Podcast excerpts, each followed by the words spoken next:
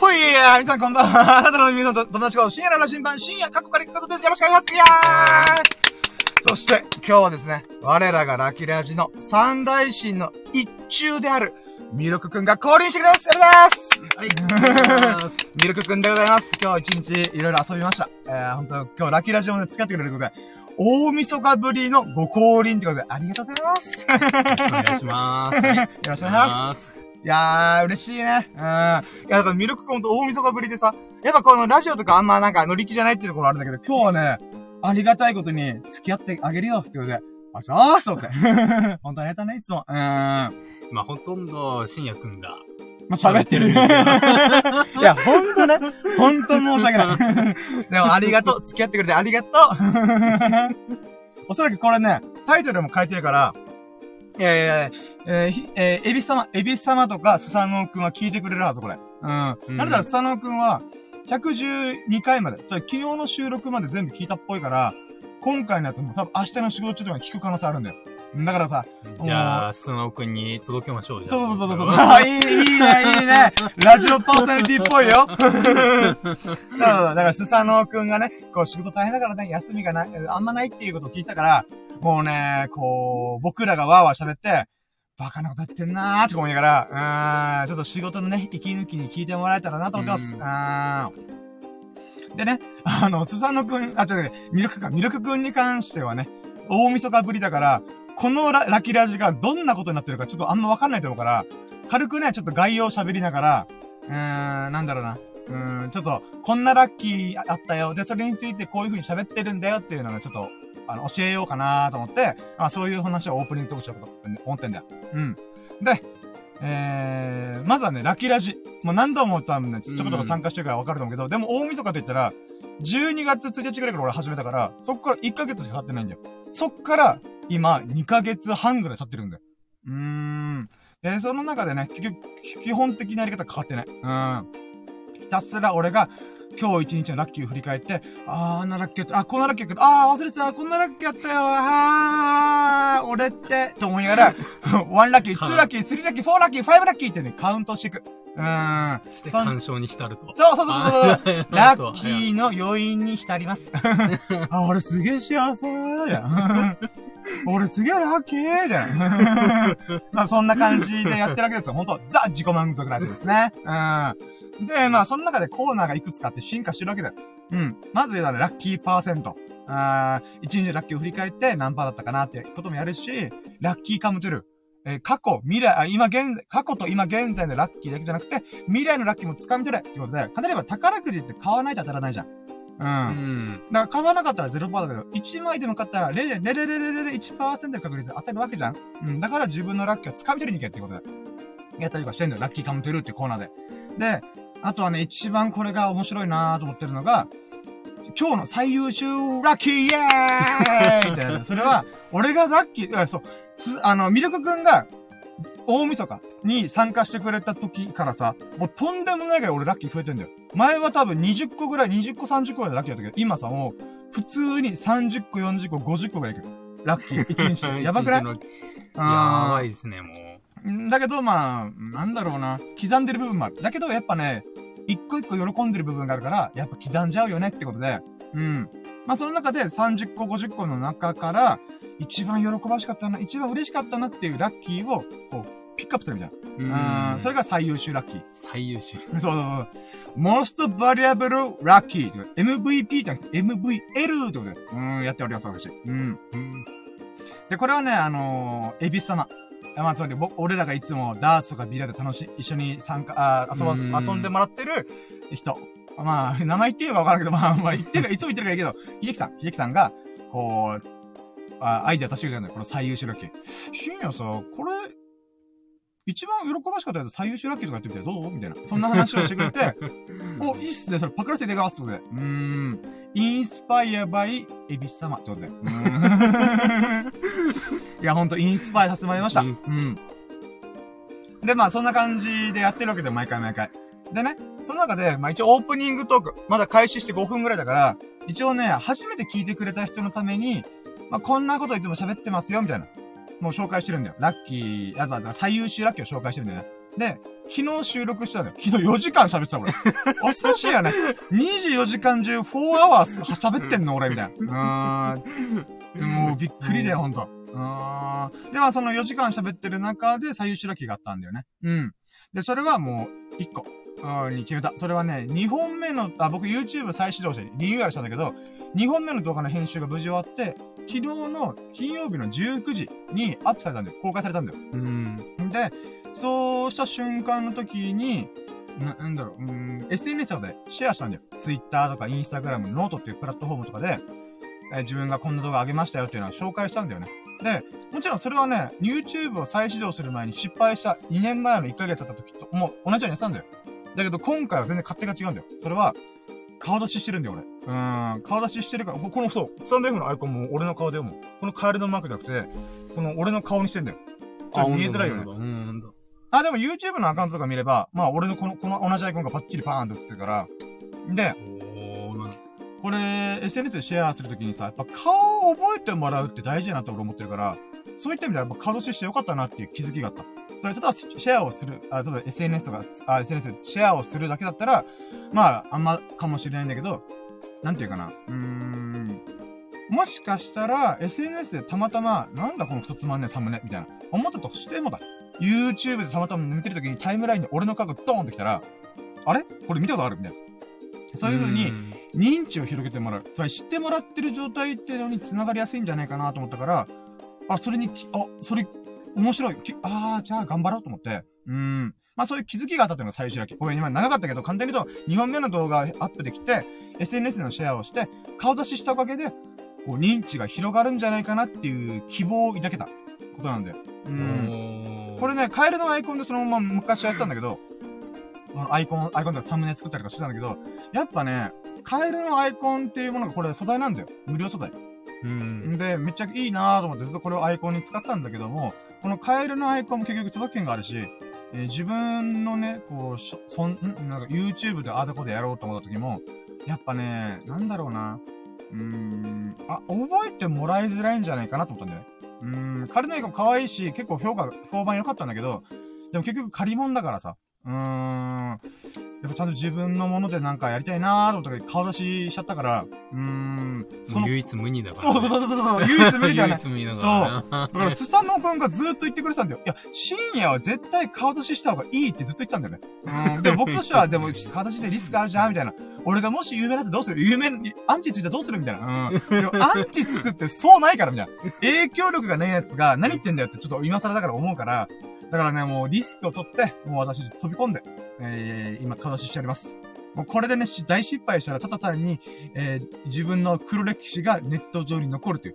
デジタルタトゥーみたいな。なるよねー、だから。うーん。まあ、そういうこともあるんだけどもね。でもその代わりメリットもめっちゃあるんだなと思った。うーん。だからそれに気づけたことが、昨日の最優秀ラッキーだったかな。うーん。だからね、顔出しすると超怖いよ、マジで。うーん。でも、超怖いって言ってもあんまなんもないから、まあ、いいっちゃいいのか、とかね。うーん、そう思ってます。うん。ごめんね。また俺がブワー喋ってるね。ごめんね。いやいや、もう、これが、この、ラジオの魅力だから。ありがとう。ありがとう、魅力様。とか、魅力がありがとう。うーん。いや、マジでね、な、俺ほんとね、人の話聞かないよね。喋りたいこと喋るわ、ほんと。あかんよなと思うけど、だからさ、あかんよなと思ったからこそ俺はラジオって。うん。普通に喋ってる時はこの感じで喋ってたりするじゃん。そしたらね、うざがる人いっぱいいるんだよ。うん、同僚とか知人とか友人の中でもやっぱ、何深夜喋りすぎじゃないみたいな。だからそれを少しでも解消するためにラジオ始めた。そしたら4時間喋っちゃったみたいな。うん最長5時間半喋っちゃうってね。恐ろしいよね、ほんと。うん自分のさ、ほんとさ、喋りたい欲求の強さって、マジでゾッとする。本当に。聞くよ、どん引く。だって、最長記録は3本撮りで6時間喋ったってさっき言ったじゃんうんつまり、えー平均すると2時間2時間2時間の3本撮りしてんだよ。6時間って言ったらさ、24時間中の4分の1だからね。4分の1俺喋ってんのと思って。恐ろしいと思って。しかもそんな面白くも、面白い喋りもできるわけでもなく、上手い喋りできるわけでもなく、役立つような、メリットのある情報を紹介できるようなスキルもない。ただ単にひたすら、だら、だ、だらだらだ全力で喋ってんだけど、なんだろう、パッションのみ。テンションのみで、ひたすら喋るっていう謎のラジオをするっていう。恐ろしいよね。もうびっくりする自分で。うーん。いや、まあ、そ、そんな、そんなこと、そんな僕ですけどもね、いつもミルクくんとか、エビス様とか、スサノオくんがさ、こう、僕の話を聞いてくれて、いるのはね、いつもありがとうと思ってる、本当に。うん、で、さらに今回はラッキーラジに降臨、ドドンっていう風にしてくれるから、もうワンピースで言うなら、2, ページ見開きの、なんか、黒ひげがさ、人の夢は終わらねえみたいな、とか言ってる時の感じで、あもうなんだろう、うーん、魅力、降臨、ドドンみたいな、うーん、感じです。いつもありがとうございます。深夜の喋り終わらねえ。あ、そうだ、そうだ。そうそう、ミルクくんが、ミルクくんがこう、俺と対峙してさ、これほんと、真っ白いところに、うん、黒ひげみたいにミルクくんが座って、人、深夜の喋りが終わらねえみたいな。おーみたいな。いや、今面白いね、面白いみ。たいな。酒見せてんのか。邪魔したな。グビってなんだ、お酒飲み。ワンピースギャグすぎるけど。いやー、そうだね。もうほんとそうだね。うーん。深夜の喋りは終わらねえっつって。いや、今の面白かった。さすがだね。切り口斬新。あ、待って、コメント来てる。えーと、あ、やったーあのー、三大神の一人、エビス様のであり、秀樹さん降臨やったありがとうございますあコメントありがとうございます。おー、ミルクくん、ラキラジにいらっしゃいいらっしゃいみたいなー試合うん、まあほんとね。あ聞聞いてくれてますね。そうそうそう。今多分おね仕事中の合間で聞いてくれてるんでしょうね。ありがとうございます。嬉しいっす。いやーあ、ちなみにそう、今、あれだ。あの、エビス様が聞いてくれてるのであれば、あの、先に言っとくのが、今日ね、ミルクくんのラッキーがあって、まあ、これちょっと後で紹介するんだけど、簡単に言うと、今日ダーツしました。うん。で、ダーツをして、ビリヤードやろうと思ったんだけど、いっぱいだったんだよね。うん。あそうだね。うんだからその後、えっ、と、リサイクルショップ、あ、あ、あまあ、うーん、まあ、近所の、き ご近所の、えーリサイクルショップに行って、で、そこから今、スサノくん、あ、ちょっと、ま、じゃあごめん、ミルクくん、ミルクくんが、えーラッキーラジに出演してもいいよっていう風にもうね、あのー神のごとく、懐の深い男だから。あーなので、2時間ぐらいで終わらせよって言いながら、おそらく3時間行くんじゃないかなと思うと。ななのでね、あの、もし、あれですけど、まあ、そっか、エビスさんは仕事おそらく4時5時ぐらいまで続くと思うから、ちょっとわかんないんですけど、まあ、おあの、もし合流できたらなと思ってます。ただ、えー、明日、ミルクくんが、あの、ん？言ってんだよね。ダーツとかビリヤード一緒にやりたいって言ってたんで、あ、そうそうそう。いいいんだよね行くそう行く予定にだかなってるからら、もう。もう公開 LINE だよね。あの、伝言板まして。伝言板まさかな。うん。よく駅とかにある、なんかこう、昔ながらの、こう、なんていうか、待ち合わせしてる人たちがなんかいろいろ伝言板と書くみたいな、本当にラッキーラジがそんな感じだった、今。もう、もう。今、エビスさんを聞いてくれたら、今のうち言っとけーと思って。うん。明 日もし、エビスさんが仕事がないのであれば、明日休みにするのであれば、まあ、ミルクくんがね、ダースとビリヤードしたいと。で、僕は動画の編集ちょっとあるんで、あーもう遊びたいけども、もしかしたら、ちょっと顔出すぐらいになるかもしれないんですけど、うん。な、そういったことをちょっと考えたんで、今伝えました。うーん。マジで、あの、音声配信アプリで何喋ってんだと思うけど、でもね、僕、これ結構面白いなと思ったのが、ラッキーラジってさ、あ、待って、コメントあります。えっ、ー、と、えー、秀樹さんがね、ラジオ使ってのお願いで、お誘いとか。すごいよね、そう。すごいよね。あの、LINE 電話しろよ、みたいな。でもこれ、ちょっとちょこちょこちょこあるんだよ。例えばさ、スサノオくんがこの前、車のバッテリーが上がったんだよ。で、誰か助けてそう、LINE 来てたじゃん。で、ミルク君は仕事だからちょ、っと。ちょっと見、見てんかった、あの時。そうそう。で、仕事中だからしょうがないんだけど、で、俺は暇だから、まあ、助けに行ったんだよね。で、このバッテリーのこのジャンプスタート、バーンってこう、エンジンつけて、で、そこからドライブしてとか、いろいろやってたんだよね。で、その時に、これ明日どうすんのみたいな。言ったら、あー、秀樹さん、秀樹さんから、ジャンプスターター確かあるって言ってたから、それ借りようとも思ってるみたいな。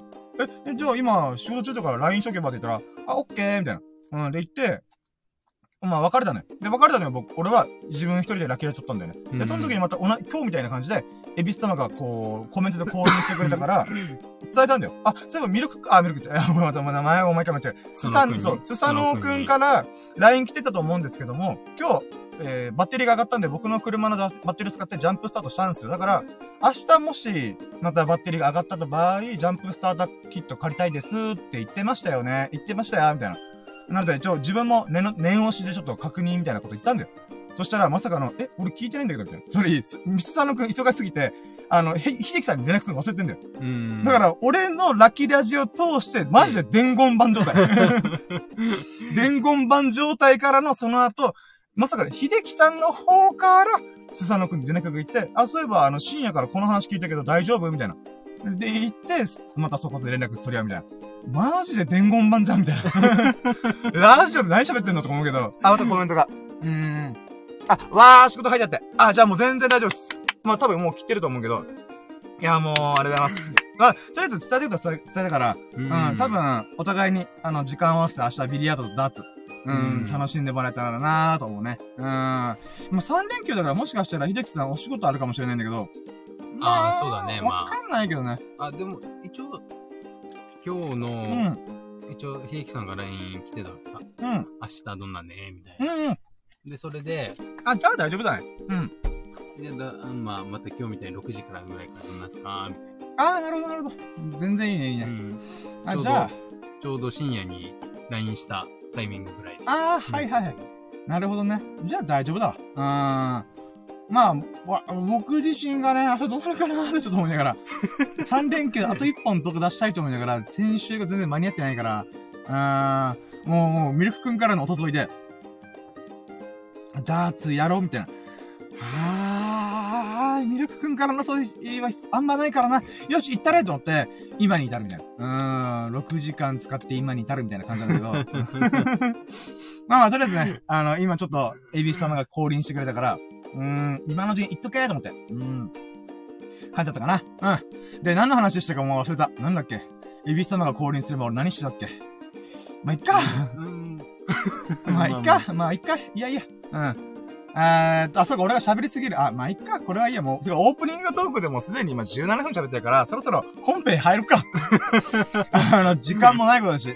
あの、ミルク君に4時間、昨日と同じく4時間のおしゃべりに付き合ってもらうのはさすがに忍びねえなと思うんで。うん。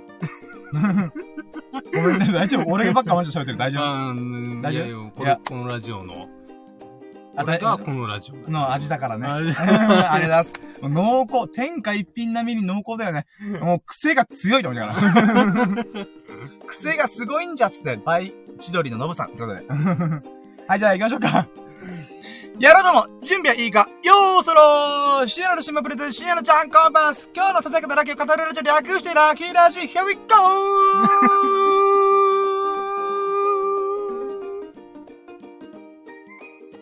い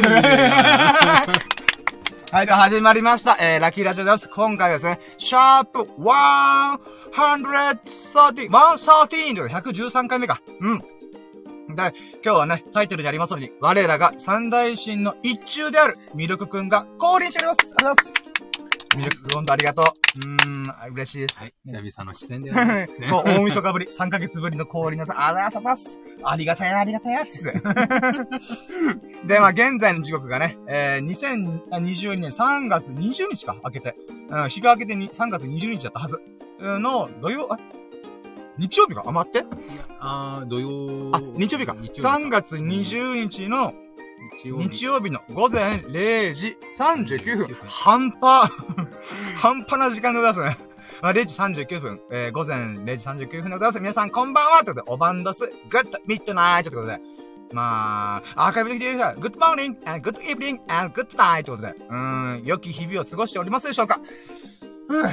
私は元気もりもりでございます。さっきはね、うーん、眠いわ、鈍いしてるわ。あ、鈍いって方言か。あ、ね、眠いな。あー、鈍いし、あ、あー、鈍いじゃないみたいな。ね、ちょっと眠かったんだけどね。あー。えっと、ミルクがラキラジやってくれ、え降臨してくれる、付き合ってくれるってから、いやもうこれはテンションバカげて、もうバイブスぶち上げ、ポーポーポーだよ、本当に。覚醒しておりますね。いや、ほんと。俺、毎回ね、ラッキーラジオ終わるじゃん。帰るじゃん。ってなってる。出し切った。でもさ、あの、なんだろう、不健康、不健全な、なんか疲れじゃない。出し切ったー今日も俺頑張ったみたいな。うん、そんな、そんな感じがす。まあまあまあ。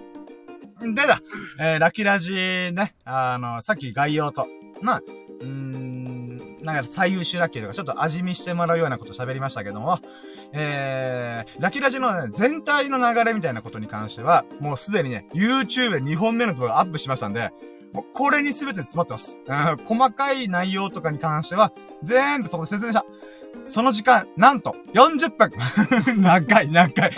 おい、ラキラジの会喋るんだけど、お前40分かかっとんのかいって思うんだけど、だけど、ま、まあ、部分部分でね、聞きたい人は、ぜひね、時間割りチャプターしてるんで、まあ、ラッキーラジオの概要とか、えー、こんなコーナーやってますよ。っていう部分はちゃんとチャプターで分けてるので、そこだけ見てもらっても全然いいと思いますので、ぜひともね、そこ見てもらうと幸いです。うん、宣伝。プロモーションでございます。僕の YouTube 見てーとか、何卒お願いっつって。いやね、今日ね、やっぱミルクが参加してくれるからさ、降臨してくれるから私、テンションがバカなってる。うーん、久々に大晦日ぶりの出演ってことでね、もう、たまんねえわ。楽しい。うん、でもね、ごめんね、ミルクくんのおしゃべりをほぼ俺がね、カットしてるよ感じで。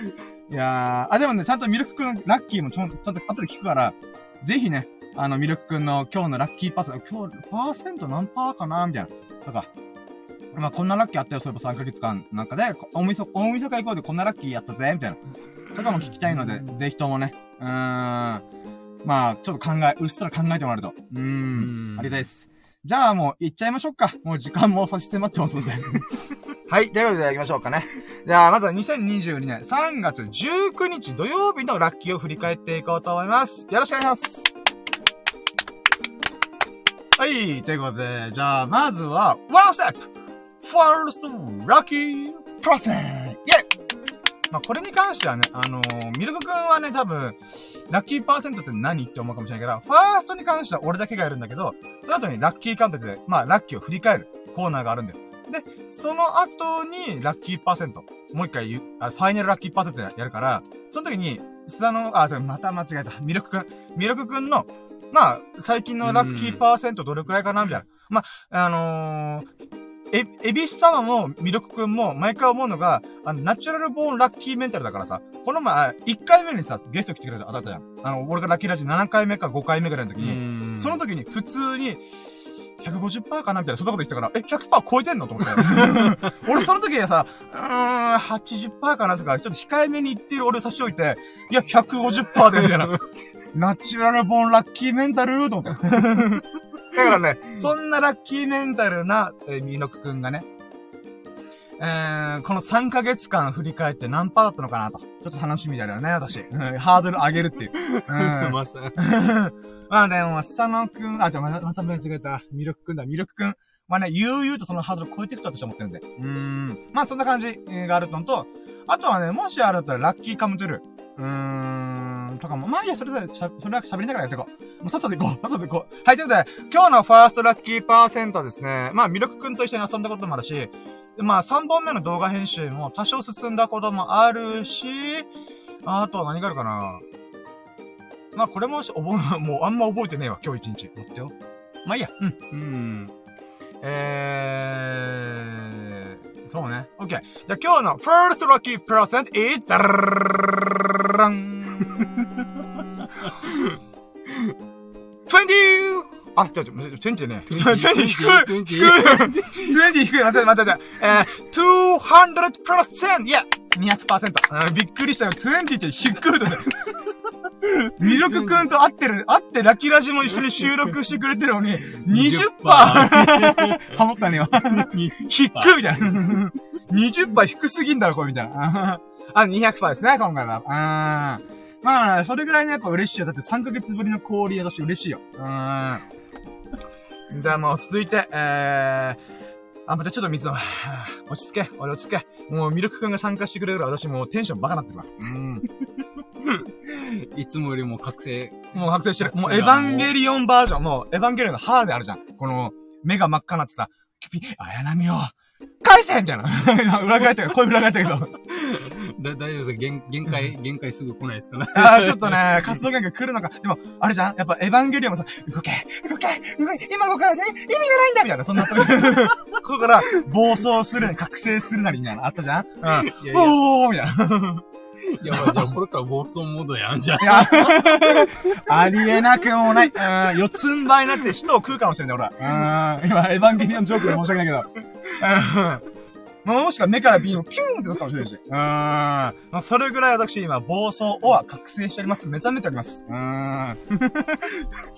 だからもうマジでね、2時間で終わるから、だから活動限界一応2時間。あの、エヴァンゲリオンは大体3分だったかな。うん、活動限界来たーで3分だけど、私、えー、うん、2時間今回活動限界を用意してるけど、もしかしたら3時間いくかなーとか。はい、まあ、まあまあまあいいや。はい。ということで、じゃあ今日の first パ、パー lucky percent が、えー、200%か。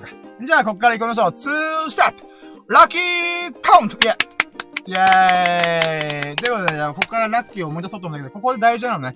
ラッキーを忘れやすいとか、ポジティブな記憶は人間のこ、人間の脳的には忘れやすいってこと。だからこそ意識的に思い出そうぜ、 baby ってことで。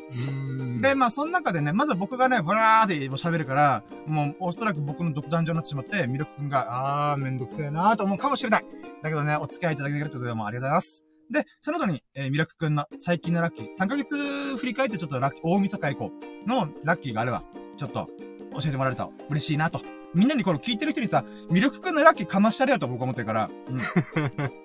うちのミルク君舐めないでと思ってるから、私は。舐めるやん、舐めてる人いないと思うけど、うちのミルク君はね、ナチュラルボーンラッキーメンタルだから、うん、ラッキーバンバンからと思ってるから。これハードル上げてるね。ごめん。やばい、今日上げまくってるんでも、それを悠々と超えていくのがミルク君だからね。うん。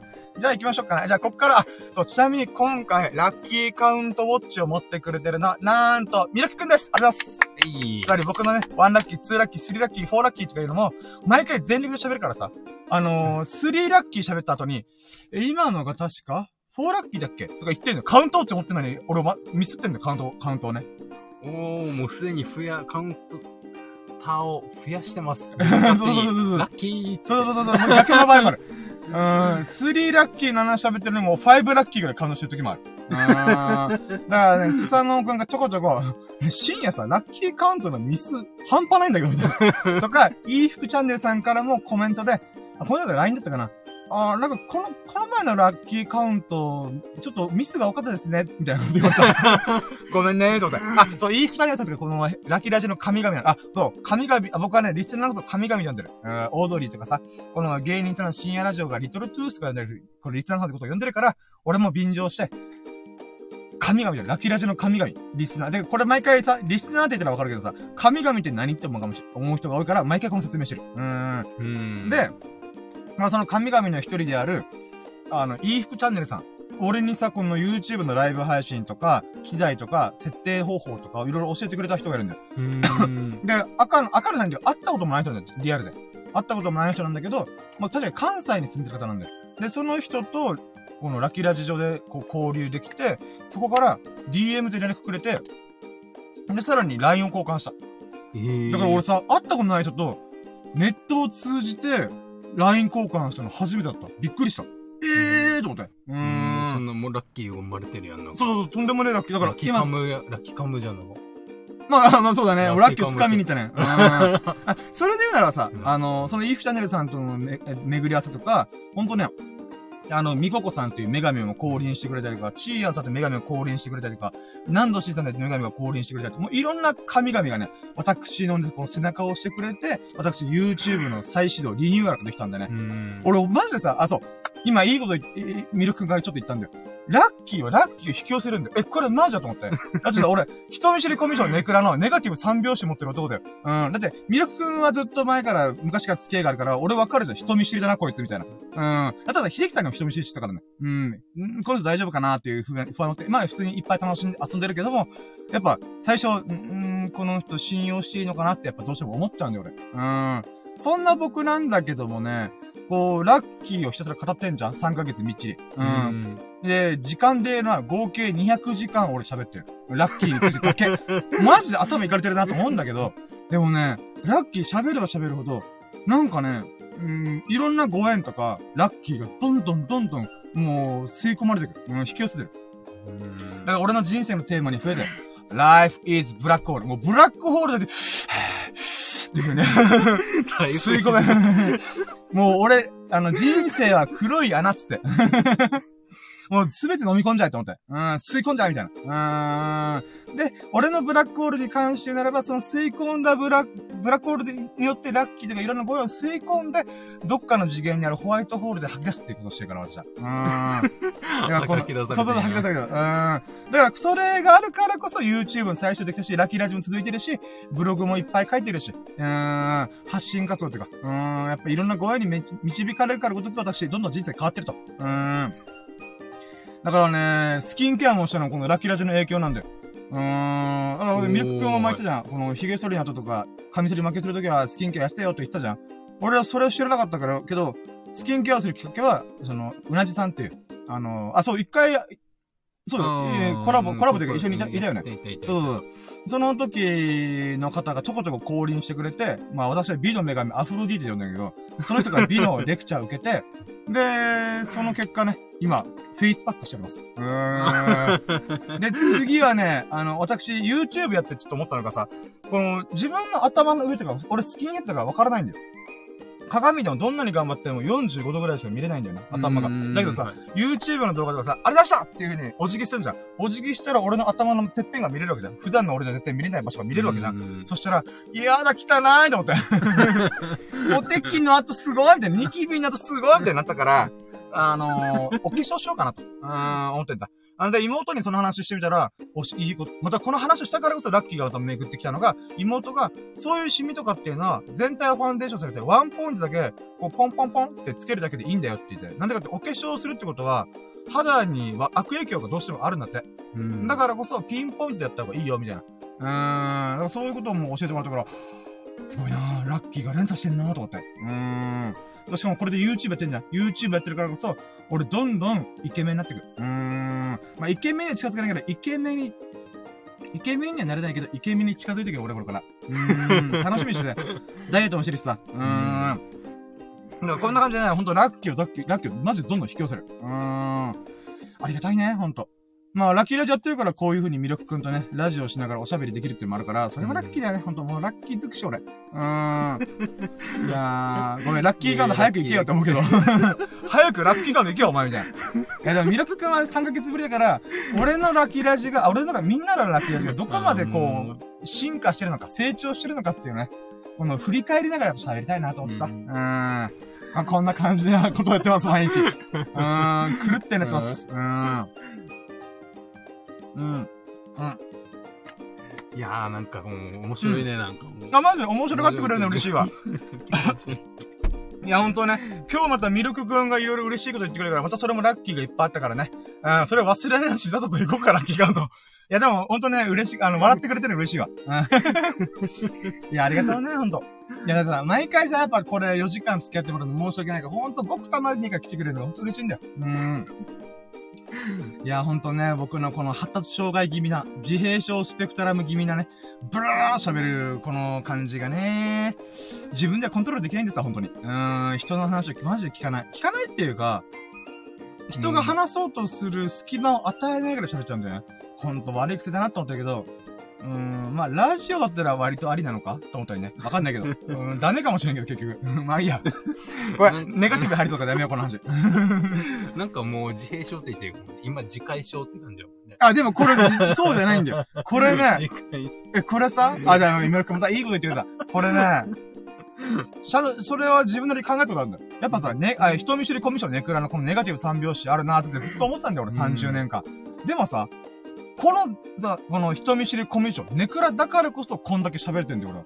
これね、なんでかっていうと、考えてんだよ、ずっと。もちろんね、あのー、出力じ、出力で自分に興味のあることとか、これなんでなんだろうなんで俺この喋るんだろうっていうものを、自分の頭の中にある考え方とか、あ、これ面白いとか、魅力くんと、こう、ラッキーラジ来てよかった、ラッキーとか、そういう部分の喜びとか感情が、なんていうかな、ずーっと頭の中で渦巻いてんだよ。で、それをバッと出しちゃうんだよね。だからこれがなんか発達障害のそ特性らしい、特性の一個らしいんだよ。うーん。だからね、なんて言うんだろうな。やっぱ人見知りコミュ障ネクラだから、一人で考える時間も多いし、ネクラだから、なんて言うんだろうな。これね、最近思ったのが、一瞬見てた、一瞬ではないけど、その人と直に会う、会う、っていうか動画っていうか、その人の振る舞いを動画でもその場でもいいから、チロッと見るだけで、俺この人どんな人なんだろうなっていうのちょっと想像できるんだよ。で、ずっと前に、その能力を褒められたことがあったんだよ。いや、深夜さ、初対面の人で、で、あとが、初対面に会って、後で、なんかあの人ってこういう人じゃないっていう風に言うときって、かなりかく、あの、なんていうか、えー、角度、角度が鋭いらしいんだよ。この人はこういう人っていうことが、まさにそうだよ。あの人そういう人だよ、みたいな。っていう風に、なんか言ってくれたことがあったんだよ。だからね、やっぱそれはなんでかというと、ネクラだからなんだよ。ネクラだからビクビクしながら、えー、この人怒らせ、怒らないかなとか、この人なんかの虎の尾踏みたくないなとか、もしくはこの人何に喜ぶんだろうなとか、そういう目線で見てるんだよ、ずーっと。ビクビクしてる。人見知り、コミュ障、ネクラだから。だからこそ、多分ね、一般の多くの人よりも、ある意味繊細っちゃ繊細なんだろうね。うん。なんだけど、そのおかげでこの子喋ってる。と、マジで思う。う。うんだからね、うーん、まあ、うん、発達障、ビバ発達障害だなって俺は思う。まだ発達障害って言い方好きじゃないけどさ。うん。障害ってなんだよって俺は思っちゃうから、まあ、特殊発達します。私。うん、スペシャルな成長を遂げます。うん。ああ、そうだね。う。ん。発達障害何か欠けてるみたいな印象じゃん。じゃないんだよ、あれは。うんみんなと違う成長をしてるんだよっていう意味でね、特殊発達とかした方がいいんじゃないかって言い方変えた方がいいんじゃないかって思う。うーん。話がまた脱線したね。これがまた、発達障害の特性らしい。話がて、でも、コロコロコロコロ変わってくる。脱線に脱線を重ねていくから、そこもまたね、あるわな、自分自身で。うん。全然ラッキーカードに進まないね。いやー。よし、ちゃんとやろう。ちゃんとやろう。うんちゃんとやろう。うん。はい、じゃあ行きましょうか。はい、じゃあ、まずは、ワンラッキーじゃあ、カウントやらします。ワンラッキーえー、ワンラッキーはですね、今日はですね、today's lucky と。そう、トゥデイズラッキー、あー、そうだけどうん、俺、ラッキーラジオ通してエセ英語の勉強してっから、毎回。うん、Life is Black Hole とか、なんかそれっぽいこと言ってるけど、文法はたびただよね、みたいな。うんまあまあまあいいや。はい。えー、ワンラッキーはな、あー、待って、ワンラッキーはね、あ、晴れてた。おー、ピーカンでした、今日。イェーイ。ワンラッキー。そう、今2回押してないこと大丈夫？あ、だよ、一回言う。あうか、あー、ごめん俺そ、この時点で最初押して、もう一回押すってミスよく起こすから、さすがだね。うん、素晴らしい。あ、まあ、とりあえずワンラッキー晴れてました。で、毎回ワンラッキーはね、天気の話の方が多いんだよ。でもしょうがない。目覚めた瞬間に、天気いいじゃん。気持ちいいと思って。うーん。あーだって今日ミルク君はバイク乗りに行ったんでしょ？うん。うんでもそれぐらいやっぱ天気良かったよね、今日。うん。まあ、ちょうどね、うん。バイク乗って気持ちいいぐらいの。ね本当気温がほがらかな日々だったね。うん。だからそういった意味でもね、今日は洗濯日和だなと思って。うん。なので、まあ、ワンラッキーはおは晴れてました。あー、晴れてるとね、テンション上がるわね。うーん。で、ツーラッキー。あー、ツーラッキー、またいいラッキーやったよ。もう聞いてお届け。私、昨日の、あ、体重計の頃がね、毎朝の日課なんだよ。うん。朝起きてから割とすぐに体重の、体重計乗るんだけど、その体重計乗った時の、時、あ、待ってごめんまず昨日の体重。昨日の体重が、87.7キロジャスト。87.0だったんだよね。で、今日体重測りました。なんと、86.5キロでしたつまり1日で0.5キロ痩せました。うーん。減量。減量できました。もう嬉しかったね。これが2ラッキー。ツーラッキー。あー、嬉しかったあと0.5キロ痩せれば、僕はダイエット始めてからちょうど20キロ痩せたなる。4ヶ月で20キロ達成。お題。すごいよね。に4ヶ月で20 20キロってすごいよね。うん、1ヶ月5キロペース。やばい。マジで。うーん。で、もともと3月の目標体重っていうのが、は、えー80キロジャスト狙ってたんだけど、全然体重が落ちなくて、あ、これ、あ、ダメだなと思って、目標の下方修正して、85 5キロにやってるんで、今。なので、あと1.5キロ痩せたら、目標目達成標。達成。うん目標。で、それがね、あと2週間ぐらいあるから、ギリいけるんじゃないかなと思ってるけど、どうなるかわかんない。ほんと最近ね、体重の落ちが悪いんだよ。まあ、標準体重に近づいてるからしょうがないんだけど、まあでもね、その中で0.5キロドカーンってやってたからね。うん嬉しかったねー。あーまあこれが2ラッキーで、3ラッキー。3ラッキー何があったかな ?3 ラッキーはね、なーにしたっけなー？あー、でもそうだね。うん。あ、待ってよ。あ、まあ、ふ、あ、待って、ラッキーじゃないけど、待って、風呂入って、髭剃って、えー入れ歯ぶち込んで、うん。スキンケアしたんだ。あ、オッケー。スリーラッキー。フェイスパックをしましたフェイスパック。フェイスパックしました。まスキンケアに関してはね、もう当たり前にしようと、息を吸うかのごとく毎朝スキンケアをしようと思ってるから、もうこれあえてラッキーにカウントしないと思ってるんだけど、フェイスパックに関してはね、枚数が限られてるってまから、毎日やるもんではないなと思って。なので、まあ3日4日とか1週間に1、2回やる、1、2回やるかね、かなーってくらいなんだよね。で、このフェイスパックもさっきうなじさんの話したけど、うなじさんがフェイスパックやってみたらってことで、3月はフェイスパック頑張るっていう風に私は思ってるんだよ。なのでね、今日はね、あと髭剃りのタイミングもちょっと俺考えてんだよ。毎日剃るとさ、カミソリ負け激しいんだよ。だから、1.5日か2日に1回髭を剃るって決めてるんだよ。もちろんね、誰かと会うとか予定があるときは、さすがに毎日剃ることになるんだけど、基本的にはね、この肌をいたわりたいなと思って。うん。お肌ちゃん、僕のお肌ちゃん頑張ってって思ってるから、うん、ねぎらってあげてんだよ、毎回。で、その中で、髭を剃って、やっぱ2日ぐらい髭剃って、2日かな ?1.5 日ぐらい剃ってないと、結構自分でも気持ち悪いなと思うんだよ。ジョリジョリしてるな、みたいな。ううんん。結構ね、俺も、あ、そう？使う、うん、だったらジョリュあ、なんか意外、ミルクくんってあんまり髭薄いイメージだったから、そうなんだ。いや、あの、俺も毎日撮ってるから。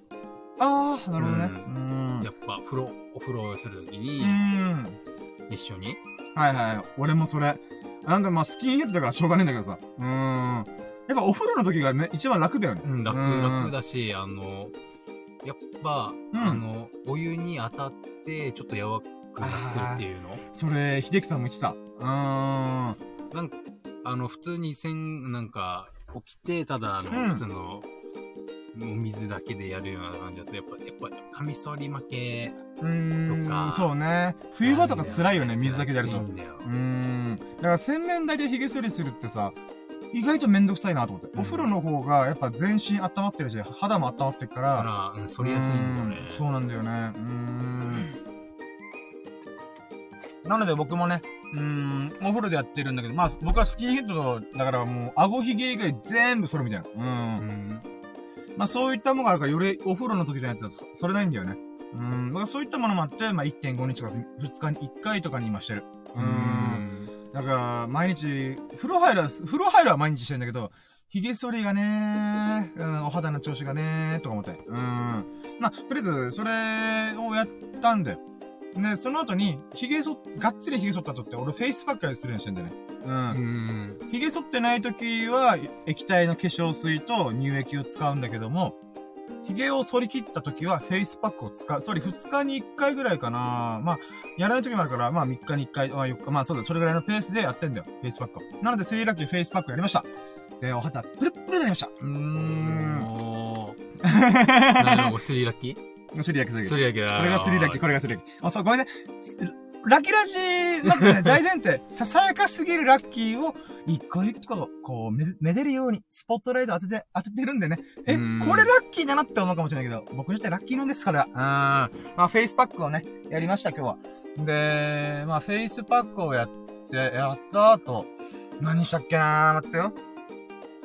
あー、そっか、多分、えー多分ね、フォーラッキー。洗濯物しましたはい。なんでスキンケアをラッキーとカウントせずに洗濯物をラッキーにカウントするんだって話なんだけど、まあ、フォーラッキーでこの洗濯物を選ぶ、毎回、だいたいこれぐらいの時に選ぶんだけど、お、僕はね、洗濯物が趣味なんです。うん、楽しんでます。おまあ、ー趣味ですね、ほんと。いかに早く乾かすかっていうものにフォーカスして、もう、日の光とか。で、俺、なんでかなおいかに早く乾かす。そうそうそうそう。この、ちょっとコツ的なあー感じがあるの、うんあるもういっぱい、いっぱいある。何でだいいもう洗濯物干すってのはどれだけ深いことかけ もう、コツだらけだよ、とか。うん。まずね、洗濯物するっていうと時の時点で、まああるのは時間帯だよね。時間帯っていうかなんだろうな。まあ、家、それ、家、それぞれの家に合わせるとは思うんだけど、やっぱ太陽の角度が大事なんだよね。うーん、はいはい。で、まず、うーん、地球って傾いてんじゃん。まさかの洗濯物、ま洗濯物の話するときに地球の話出ると誰が思ったとかやる。地球って傾いてんじゃん。うん。地軸が傾いてんだよ。で、それってどういうことかっていうと、太陽に対して、これ地球が傾いてるから、太陽のこの軌道がね、ずれてるんだよ。よくさ、南向けの家に住んだ方がいいよって話あんじゃんあれどういうことかっていうと、まあ、もうみんなご存知かもしれないんだけど、南側かの、ちょっと、ちょっと南側の東から西にかけて太陽は巡ってくんだよ。わかるこれ地軸が傾いてるから。うーん。だから、なんていうかな。だから北側の向けの窓のところは、なんか家賃が安かったりとか、あんまり良くないみたいな、っていうことを言われるんだけど、まあそういった理由で南向きの、まあ窓、窓があるところがよく、まあ家賃が上がりやすいよね。日照時間が高いからってことで。あ、多いからってことでね。うん。で、それでの洗濯物一緒なんで、この太陽の朝東からの、まあ南寄りの東から登ってきて西に登ってくじゃん。で、その中で、まあ大体僕はね、あの、人と生活レベルずれてるから、まあ、お昼ぐらいに起きちゃうんだよ。だけど、その瞬間ね、うーん、太陽は真上にはないな。うん。ってことは、あ、この角度からだと、俺の家の住んでる建物とか、周りの建物の構造上、この影、ここに落ちてきて、で、この影がこう、太陽がずれていくことによって、こうずれていくと。ならば、ここに洗濯物をかけるべきでしょうって思うんだよ。まずこれがコツ1個。太陽の角度ちゃんと計算する。その瞬間だけ太陽が当たってるからといって何も考えずにパッパッパッパってかけるのは別に構わないけど、もし本当に早くかしてだったら、あ、ごめん、これ多分長くなるからはしょるか。今自分で思った。もっと喋ろうと思った。まあ、考えだから、だかなりその瞬間だけ日が、日の光が当たるからと言ってた。そこにかけちゃダメなんだよ。うん。太陽の軌道をちゃんとか、イメージしながら、ああ、はいはいはい、みたいな。でもこれはね、毎日その意識で太陽、太陽、太陽とか洗濯もなったら、あー、なるほどね。冬の時期、冬の時期はこの太陽の軌道を描くのね。夏の時期はこの太陽の軌道を描くのね。っていうか分かっちゃう。うーん。で、あとはね、雨、雨を、雨雲、ヤフーの雨雲レーダーちゃんと見る。うーん。っていうのとね、あと湿度。ヤフーの雨雲レーダーもね、万能じゃないんだよ。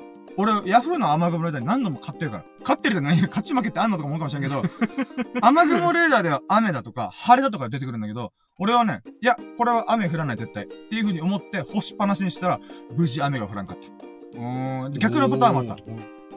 今日はずっと晴れてるよ。あ、待って、雨降らなく、あ、待って、今何度ったって、あ、まあいいや。えー、雨のマークの時に、あえて干してたらセーフだった。逆に、晴れてる日に、雨降らないよっていう予報が出てるけど、俺の中で、雨降ると。雨降るなと。で、これはね、もう、肌感覚。ほんとね、湿気でわかる。湿気で、あ、これちょっと、あ、違うかも、みたいな。あと、曇り空の感じ。うん、なんか、あ、重たい雲が流れてきてる。あ、ってことこれ雨降る可能性あんな、とか。いうので、それでヤフーの雨雲で買ったこともある。うん。なので、一応、それは見た方がいいんだけど、見た上で自分の肌感覚。うん。を感じながらやるプラスさせればもう最強だと。うん、もう全然余裕になっちゃう。あとは風を、風通しが良くなって、洗濯物ってさ、みんなさ、みんなっていうか多くの人が太陽の光で乾くって思ってる人いる気がするんだよね、俺は。でも違うんだよね。実は風なんだよね。風がほとんどの洗濯物、あ、ほとんどじゃないけど、乾かしやすくしてる。うん。もちろん太陽の光と風があった方がより乾くんだけど、太陽の光がない時でも、風通しのいい状態を作ってれば、割と乾きやすいんだよ。うん。洗濯物の水分っていうのが、まあ、乾こうとして蒸発しやすいじゃん。で、その瞬間の時に、風が持っていくと。そう持っていく。だから、びっちり、えー、こう、間を空けずに干してると、それは乾かないよね。それはそうなんだよ。うん。だからね、ちゃんと風を、風を通り抜けるような幅を、えー、作りながら洗濯物を干す。うん。これ俺洗濯物についてこんな熱く語ったのは初めてだわ。なとかね。あと時間帯にもよるね。これね、うちの母ちゃんが農家出身なんだよ。農、まあ、せやね、母方のばあちゃんが農家やってて、その時に言ってたのがさ、俺が洗濯物って面白いよねって話を昔した時に言ってたのが、あ、そうだよね。洗濯物って実は、昔ばあちゃんに言われたのがさ、それあ母ちゃんの母ちゃんにね、言われたのが、午後の3時ぐらいには取り込みなさいっていう話があるらしいんだよ。これね、すごい理にかなってんだよ。なんでかっていうと、日照時間の関係で、一番の気温が上がってるピークっていうのが、まあ、12時ぐらいに太陽が真上に来ます。で、そこから1時、2時、3時って来るじゃん。そしたら、太陽が傾いてくるじゃん。これどういうことかっていうと、まあ、気温が下がり始めるんだよ、ゆっくりと。なので、3時ぐらいから、ピーカンバレのカラッカラな天気から、ゆっくり行く気温が下がってくから、湿度が増えてくるんだよ、気温に対して。うん。なので、そうなってくると3時ぐらいからしけり始めるんだよ。これマジだから、本当に。うん、俺その話、母ちゃんから聞いて、ばあちゃんよくわかってると思って。ほんとそうなんだよ。実は3時以降ぐらいから湿気が張り始めるんだよ。だから、あのね、うん、例えば、前日の夜から干してますってなるじゃん。干して、まあ昼間過ぎて、あ、乾いたね、やったー、みたいな。で、なりました。だけど3時以降ぐらいから、ゆっくりしけり、しけり始めるんだよね。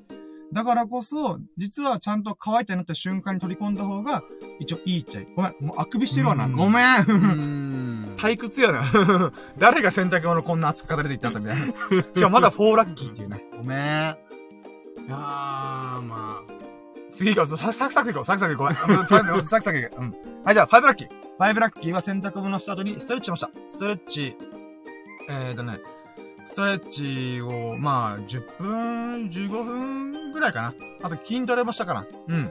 まあね、これ朝のタイミングでさ、えー、こう、やるっていうのが非常に大事だなと思ってるんで、これが5ラッキー。うーん。ファイブラッキー。うーん、やっぱね、え、ストレッチとかね、やっぱ、ちょっとじゃ5分10分で終わるのに、毎回めんどくさがるんだよ。だけどさ、1日の始まりにストレッチをしたかしてないかはめっちゃ違う、マジで。体がバキバキして、この体をほぐすことによって、1日の活動がね、もう、スムーズにいく、本当に。うん。なので、まあ、これが5ラッキー。で、6ラッキー。6ラッキーは皿洗いしました。皿洗い。皿洗いは僕にとっては趣味です。うーん。楽しかったね。うーん。これが6ラッキーです。シックスラッキー。うん。皿洗いのコツも聞かれたら喋るけども、やめとこう。あるんだよ、皿洗いのコツ。コツっていうかね、まあまあまあ、みんなは知ってるかもしれないけど、僕なりのコツみたいなのがあるんだよな。ちょっと水飲むね、ちょっと待ってよ。うん。まあ、えー、6ラッキーがそれだわな。んで、7ラッキーはね、7ラッキー何したっけなあ、読書したよ、読書。合間に読書するんだよ、俺。う。うんん。で、それがセブンラッキーなんだけど、まずは、ね、1個目のセブンラッキーが、世界の教養365日ってのがあるんだよ。これね、あの、ミルク君も読書をぜ時々するって聞いてるから、おすすめしたいんだけど、あのね、365日分のいろんなトピックの教養本なんだよ。で、これもちょっとニューヨークタイムズでなんか連載されてたやつをまとめたらしいんだけど、これがね、ほんとね、うん、まあ、アマゾンのレビューでさ、雑学じゃん、これっていう人もいるんだけど、全然教養ですからって私は思ってる。うん。で、どんな話が書かれてるかというと、ほんとね、5分ぐらいでサクッと読める365日分のこのコラムがあるんだよ。うん。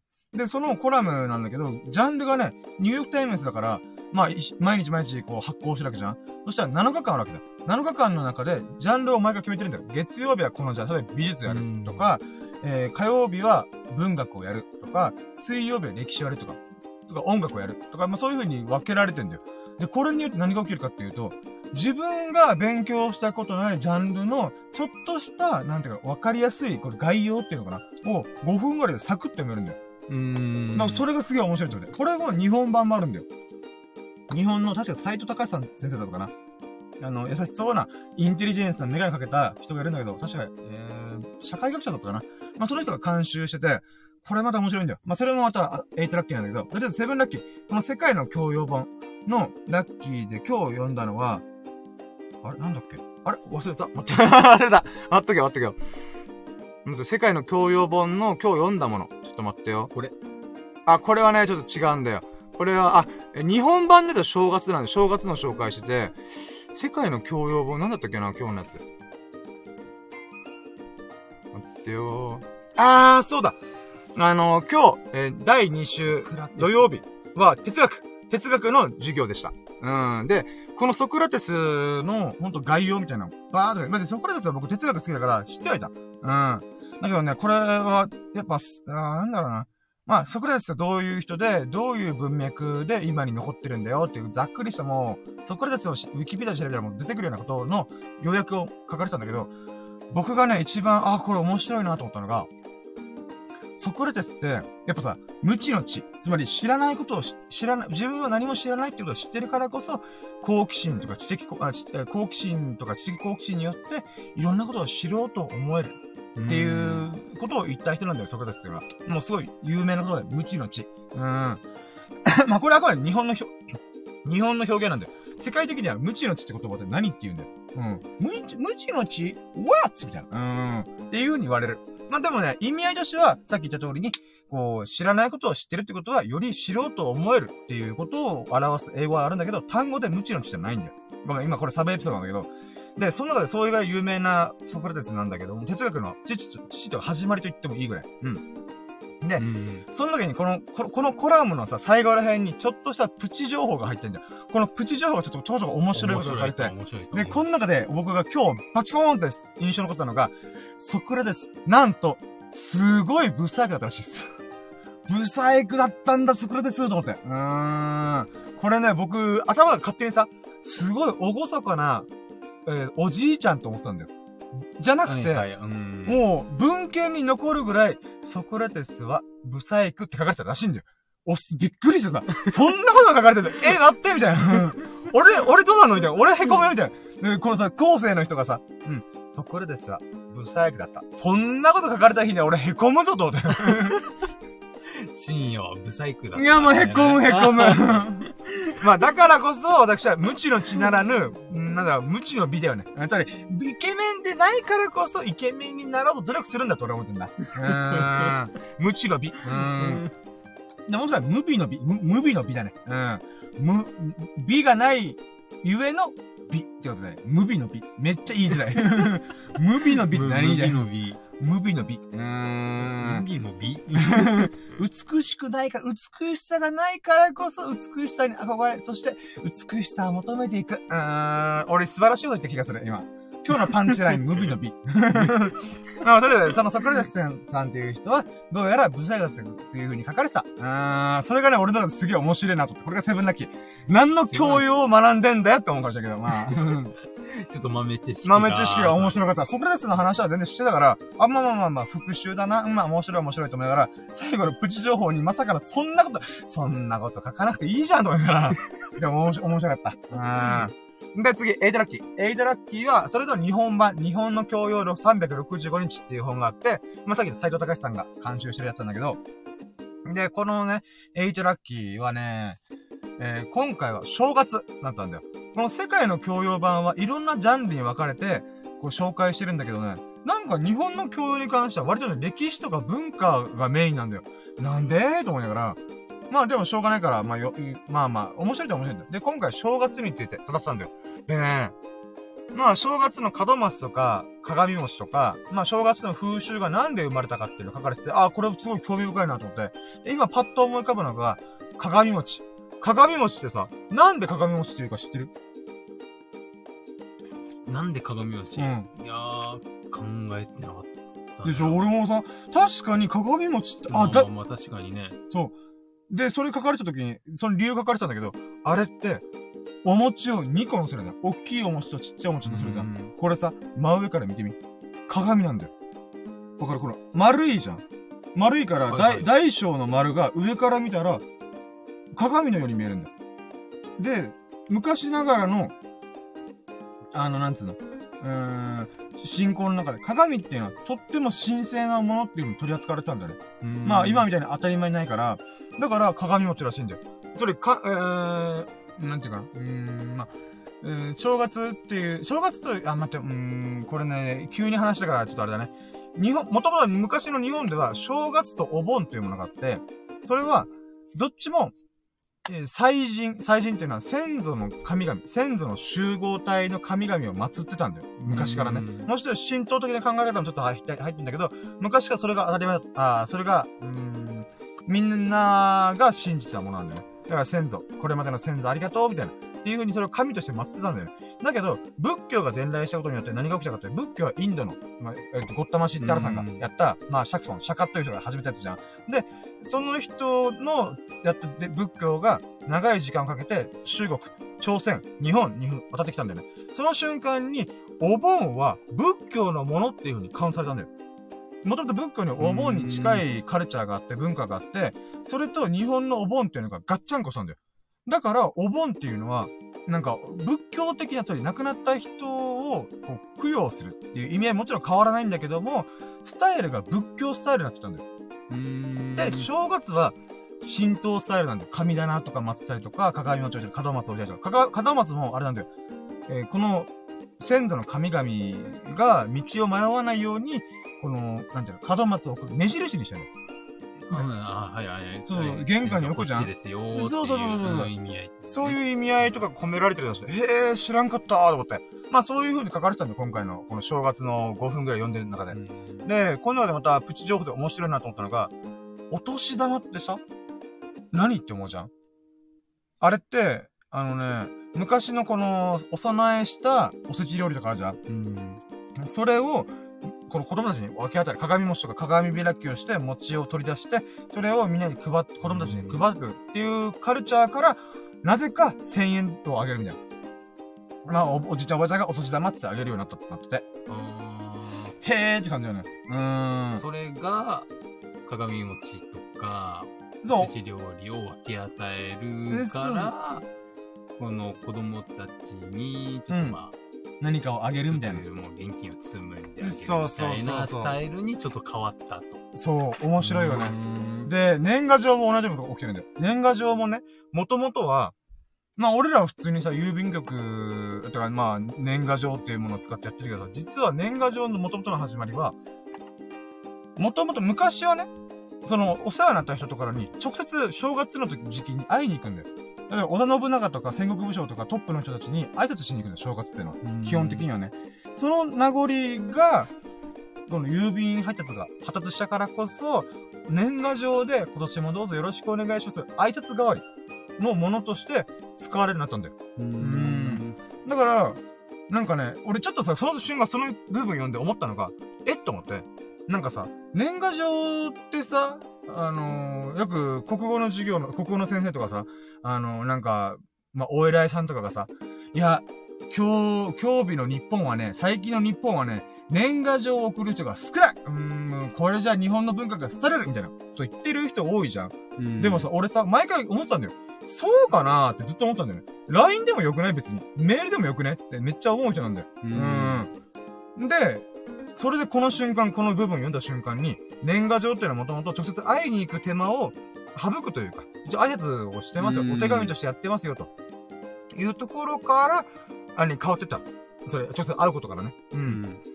どこが日本の文化やねんって僕思ったさ。廃れてる、廃れてると思って。うん。もちろん、あの、親戚とかで集まる場合はあるんだけど、昔はそれところじゃない、上司とかそういうところに行くような関係だったのを、もっとこう省略しようぜ、ベイビーってことで、年賀状を配り歩くみたいな。まあ、お送るみたいな。これ切り替わったと。今の LINE とメールと何が違うんじゃいと僕は思うから。うーん。だからさ、今はそれまたそう切り替わってるだけじゃないじゃあかな、と。当時の織田信長がしたら、は年賀状で俺の挨拶済ませた上有料賢者こらーみたいな。ってなったと思うんだよ。つまり、さっきの言った、このうん日本年賀状送らなくて久しくなったよね、みたいな。うーん。それに対して、年賀状送られて最近の若いもんは、みたいな。って言ってっけど、その年賀状すらも、始まった当初は多分同じこと言われたはずなんだよ。うん、そうだね。うん。なんで来ないんじゃボケみたいな。っていうこと考えたら、いや、すやっぱ、時代の流れだよって僕は思うんだよね。うん。だからこの記事読んで、あー、だから年賀状どうこう言ってくる人たちは、この年賀状がなぜ誕生したのかもよくわかってねえんだろうなと思った。うん。まあ、ごめん、ディスってる感じだけど、ディスってるんじゃなくて、これが時代の常なんだよ。時代うのん。うん LINE でさ、うんね、挨拶するときも全然いいじゃんと俺思うから、メールでもいいじゃんと思ってるから、ううんーん。だからね、やっぱ時代の繰り返し、だから、平安時代の文献にも、最近の若いもんはっていう愚痴が書かれてるらしい。だからやっぱどの時代でも最近の若いもんは、最近の若いもんはって言うんだなと思って。俺はそれを言われないように頑張ろうと思った。わか、常に若々しく言おうと思ったよ。うん。この年賀状の部分読みながら、ほれ見たことかと思ったから、俺もそういうこと言わないようにしよう。年賀状送らないなんて、なんて失礼なやつなんだじゃなくて、だから LINE とかで、だそれが例えば、インスタグラムの投稿、インスタグラムちょっと違うな。TikTok とかみんな明けましておめでとう、これからもよろしくね、でで終わらせるやつもいるかもしれないから、これからね。うん。そういうやつらでは、うん、いい元気だうん、元気だいいね今年もよろしくっていう風にね、こうやるだけでもいいんじゃんと思ってんだよね。うん。まあごめん、話ぶっ飛んだけど、まあ、とりあえずそういうのを読んだっていうのが、エイトラッキー。うんちなみに今1時間3分喋っております。あと1時間で終わるかな、果たして。うーん。サクサクいこう、サクサクサクサクいこう。うん。はい、ということで、エイトラッキーが本を読んだ。ってことで、今日また俺賢くなって、頭良くなってた。うーん。頭悪いからね、頭良くなりたい、私は。うん。ま、もしかしたらすでに頭がいいのかもしれないけど、これからもっと頭良くなりたい、私は。うん、そう思ってる。はい、じゃあ続け、次行きましょう。はい、続いてはね、ナインラッキー。ナインラッキーはね、なーにしたっけな？サララの話したよな。えーっと、ナインラッキーはね、あ本を読んで、はい。お経となりました。お経。あの、まあ、魅力が僕知ってると思うけど、僕はね、あの、アマチュアに仏教徒だから。仏教徒が、趣味が仏教なんだよ。もう今日趣味の話もいいんだけど、で、入れ歯入れたじゃん。入れ歯を入れたせいで、発音障害がすごいんだよ。だから、あのー、ラジオを全力でやってるのリリハビリやるんだけど、あのね、普通の日本語と使ってるものとまた違うものをうん。言うとしたら、お経がベストなんだよ。お経は普通の日本と違うんだよ。あれはもともとインドから発、インドの、あ、仏教がインドで生まれたじゃん。で、ゴッタマシデルさんは、その時の、えーと、待ってよ。ヘブライ語じゃない。なんだっけ。ボンジ、ボンジじゃない。なんだっけな。ミャンマー語？違う。まあ、忘れた。なんの、えーなんだっけな。えーと、言葉があるんだよ。えー、待ってよ。仏教の元々の言葉。サンスクリット。あ、それだ。サンスクリット。そう、あー、さすが頭いい。うん もう俺の頭、頭が悪いことが露呈したね、今。サンスクリット語、サンスクリット語があるんだけど、それを中国に伝来して、このシルクロードを取って中国に渡るじゃん。仏教という考え方が中国行きました。で、そこから東南アジアとか朝鮮にも行きました。で、そして日本に渡りました。で、こお経のすごい面白いところは、お経ってさ、わけわかんないじゃん。うん。マカーハニャーハラミタ神教みたいな。あれ、ハニャ神教とかもそんな感じなんだよね。うん。クー、あ、えっ、と、ギャーテーギャーテー、ハラギャーテーみたいな。うん。っていうことを言うんだよ。うんあれ意味わからないじゃん。それは意味わからないんだよ。なんでかっていうと、あれは音合わせなんだよ。音合わせっていうのは、もともとインドで生まれた仏教のお釈迦さんが言った、あれ、あれ、えーとね、教養深い、面白いエピソードとかを、伝来するうちに、中国の、確かね、クラマっていうお坊さんがいるんだよ。そのお坊さんが、中国って漢字の文化圏じゃん。その漢字の文化圏で、当て字をしたんだよ。うん。つまり、インドの、そのサンスクリクト語のものを音当てしながらも、漢字の意味としてはすごい近しいものを選んで翻訳するっていうとんでもないことしたんだよ。で、それがもう仏教の経典がどん、とんでもなくある中で、その人がどんどん翻訳してくれた、まあ、他にもいろいろ翻訳してる人いるんだけども、基本的な概念としては、音をなるべく残した状態で、意味の合ってる漢字をはめ込んでいくっていう翻訳をしちゃってた、してたのよ。ちょ、ちょっと、ちょっとずれてる部分もあるんだけど、基本的にはその前提でやってんだよね。で、その結果何が起きたかっていうと、日本に伝来するじゃん。日本の場合は、ひらがなとかカタカナとか平安時代が、平安以降に生まれてんだけども、漢字の文化圏の文化をそのままコピーしたから、中国の文化をそのままコピーしたから、漢字は漢字のまま流れてきたんだよ。で、仏教の伝来、確か西暦600年ぐらいなんだよ。その600年頃って、の日本の文献って基本漢字オンリーなんだよ。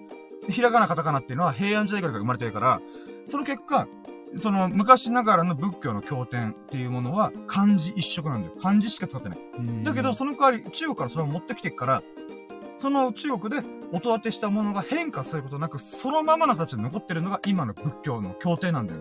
うん。だからギャーテーギャーテー、ハラギャーテーっていうのはサンスクリプトの音にすごい近い音なんだよ。だからこのマカーハニャチラ、ハニャ神教、ハニャ神教とかもさ、ハニャ神教って漢字で見たらわけわかんなくない？でも、ハニャっていう言葉自体が、確かね、サンスクリプトで意味があるんだ。確かね、徳の高いとか、ありがたいだったかなそんな意味合いがあったはず。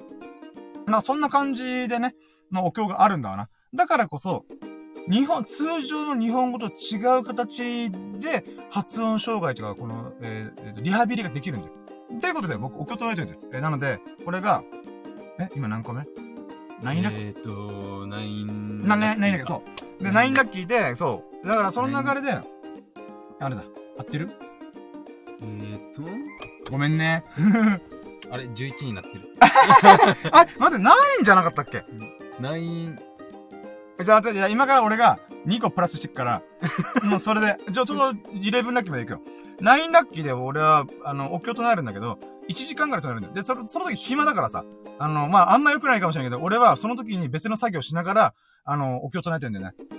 で、なので、10ラッキー。10ラッキーは、SNS、毎日投稿できましたイェイオーケー、今日も。そう、今日もインスタグラム、ツイッター、ノート、グラビティ、その他アプリ、えーその SNS アプリで全部同じ内容で僕はプチブログっていうのを書いてるんだよ。1000文字前後の文章を書くってやってるんだよね。で、まあ、あと、写真も撮ったやつを使うとか、ややってんだけど、まあ、それを含めて、今回も無事、今日毎日投稿できました。うーん。お経とないが何やってんだって話なんだけど、まあ、うん、これが10ラッキー。で、11ラッキー。じゃあ今日のプチブログ何を書いたかっていう話なんだけど、今日のプチブログはね、あのー、僕の MacBook の写真を載っけました。うん。で、僕の MacBook っていうのは、ステッカーボムって言って、ステッカーボムってわかる？わかんねえかステッカーボム。うん。ステッカーをめちゃくちゃ貼ってるライブハウスとか、そう、ああれをさステッカーボムって言うんだよ。た。おー、はいはい。で、このステッカーボムで MacBook を俺埋め尽くしてんだよ。うん。うーん。で、まあ、興味あったらインスタグラム見てみて、まあ、あ、俺直接ちゃんと見てよ。あ、そうそう、あ、そうだよ俺の MacBook る見せたよね。うん。もうみんなにじ、もう、み見て見てーって言って、多分店に行った気がするから。うん。俺、俺、すげえ仕事したって言って。いや、ほんと、今でもそう思ってる。あの時の俺、ようなことで、もうステッカーわーって買いに行って、うん、自分の好きなブランドが好きな絵柄とかのステッカーを集めまくって、で、それをペタペタペタ貼りながら、うん、この角度がいいから、え、でもこれやっちゃうと見れないなとか、もういろいろ計算しながら考えながら貼りまくった。ああ。今でも気に入ってるんだけど、この MacBook がね、私の中でとっても気に入ってるっていう話を書いたんだよ。うん。なんだけどさ、うーん、もともとはね、6年前の、ま、時に30万というなけなしの金ぶち込んで買ったんだけど、まあ、6年前だから、まあ、古い、今では古いっちゃ古いんだよ。だけど、今でも十分私は大事に使ってるし、まあ、まだ使えるんだよ。で、その6年の間で、多分ね、3年か4年ぐらい、まっさらな状態だったんだよ。もう綺麗なアアルミ削り足ボディ。うん。の、もう綺麗な MacBook なんだよ。だけど、あのね、この2、3年前の時って、俺の人生とんでもなかったんだよ、本当に。もう魅力が詳細知ってるから分かると思うけど、とんでもなかったんだよ、マジで。もう地獄の日々とはこのことですと私は思ってんだけど。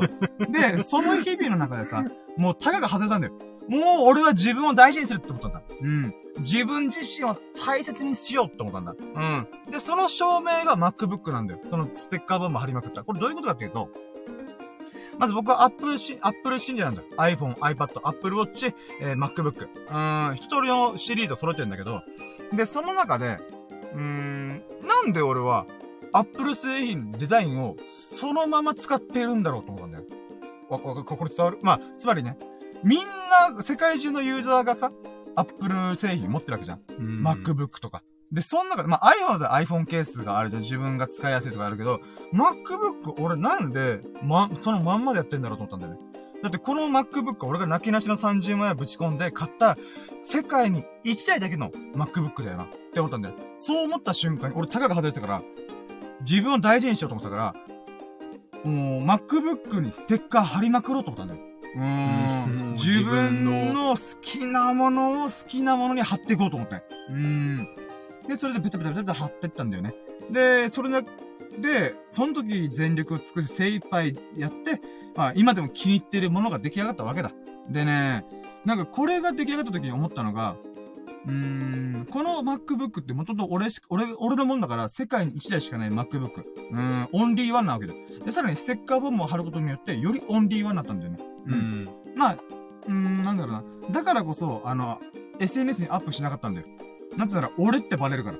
世界に1台しかないから。うん。でも今も顔出ししてんじゃん。顔出しもしてるし、こう YouTube でわけなこと喋ってるから、もう関係ねえやと思って。だから自分の気に入ってる、僕が、こう、なんていうかな。うーん、自分を大事にしようと思ったきっかけの、始まりのものをちゃんとアップしたいなと思ったんだ。うんだからこれそういうブログを書いたんだよね。で、じゃあ実際それ自分が大事にできてんかって言ったら、めっちゃ大事にできたと思ってる、俺は。うん。自分が大事にしてるもの、大切だなと思ってるものを、自分なりにめでるというか、メンテナンスするっていうか、こう、飾り付けるっていうものっていうのは、うん、星の王子様でもそういう話があるんだよね。星の王子様ってサンテグジュベリっていう人が書いた世界的有名な童話童話っていうか、児童文学か、あれは。で、あすごい名シーンがいっぱいあるんだけど、その中の一個に、バラってのがあるんだよ。バラの花っていうのがあって、星の王子様がなんで地球に舞い降りたかっていうと、星、ちっちゃい星に行っちゃうんだけど、そこでバラと喧嘩してる。もうバラと喧嘩してるってどういうことだと思うんだけど、まあ、そのバラと喧嘩して、こう地球に降り立って、いろんなバラを見るんだけども、結局、僕が気に入ったバラはなかったっていう感じの流れあるんだよ。じゃあ、どういうことかっていうと、あのと、僕が育てたバラだからこそ僕はそれをめでたんだ。い、愛しいと思ったんだ。いと、慈しんだんだっていう話をするんだよね。ううん、気づくんだよ、それを。うん。で、その、つまりどういうこと、あ、ずえーと、ということは、このバラというものはね、星の王子様が時間をかけて、その手入れをして、毛虫とかそういう害虫とか取ったりとか、肥料をあげたりとか、水をやったりとか、そういうことをやった時間こそが、その、バラで、自分だけのバラであるってことになるんじゃない？っていうことを言ってるんだよね。まあうん。つまり自分がどれだけ手をかけたか。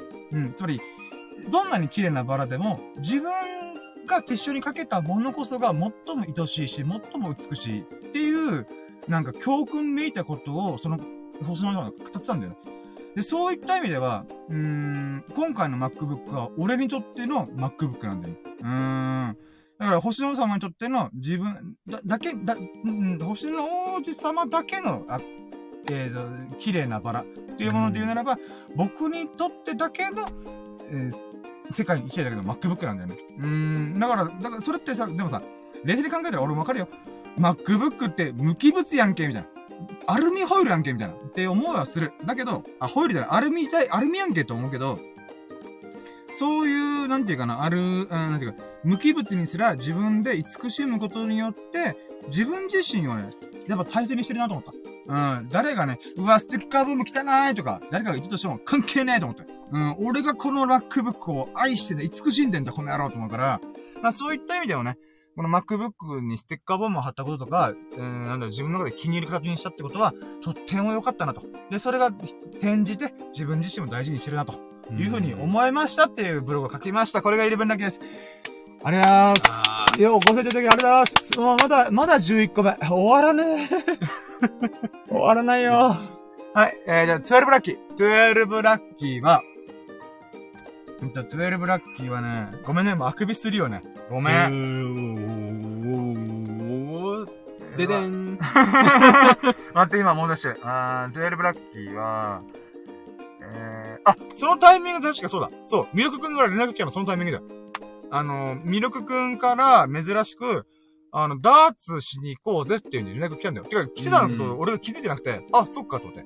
うん。で、それで嬉しかった。それが12ラッキー。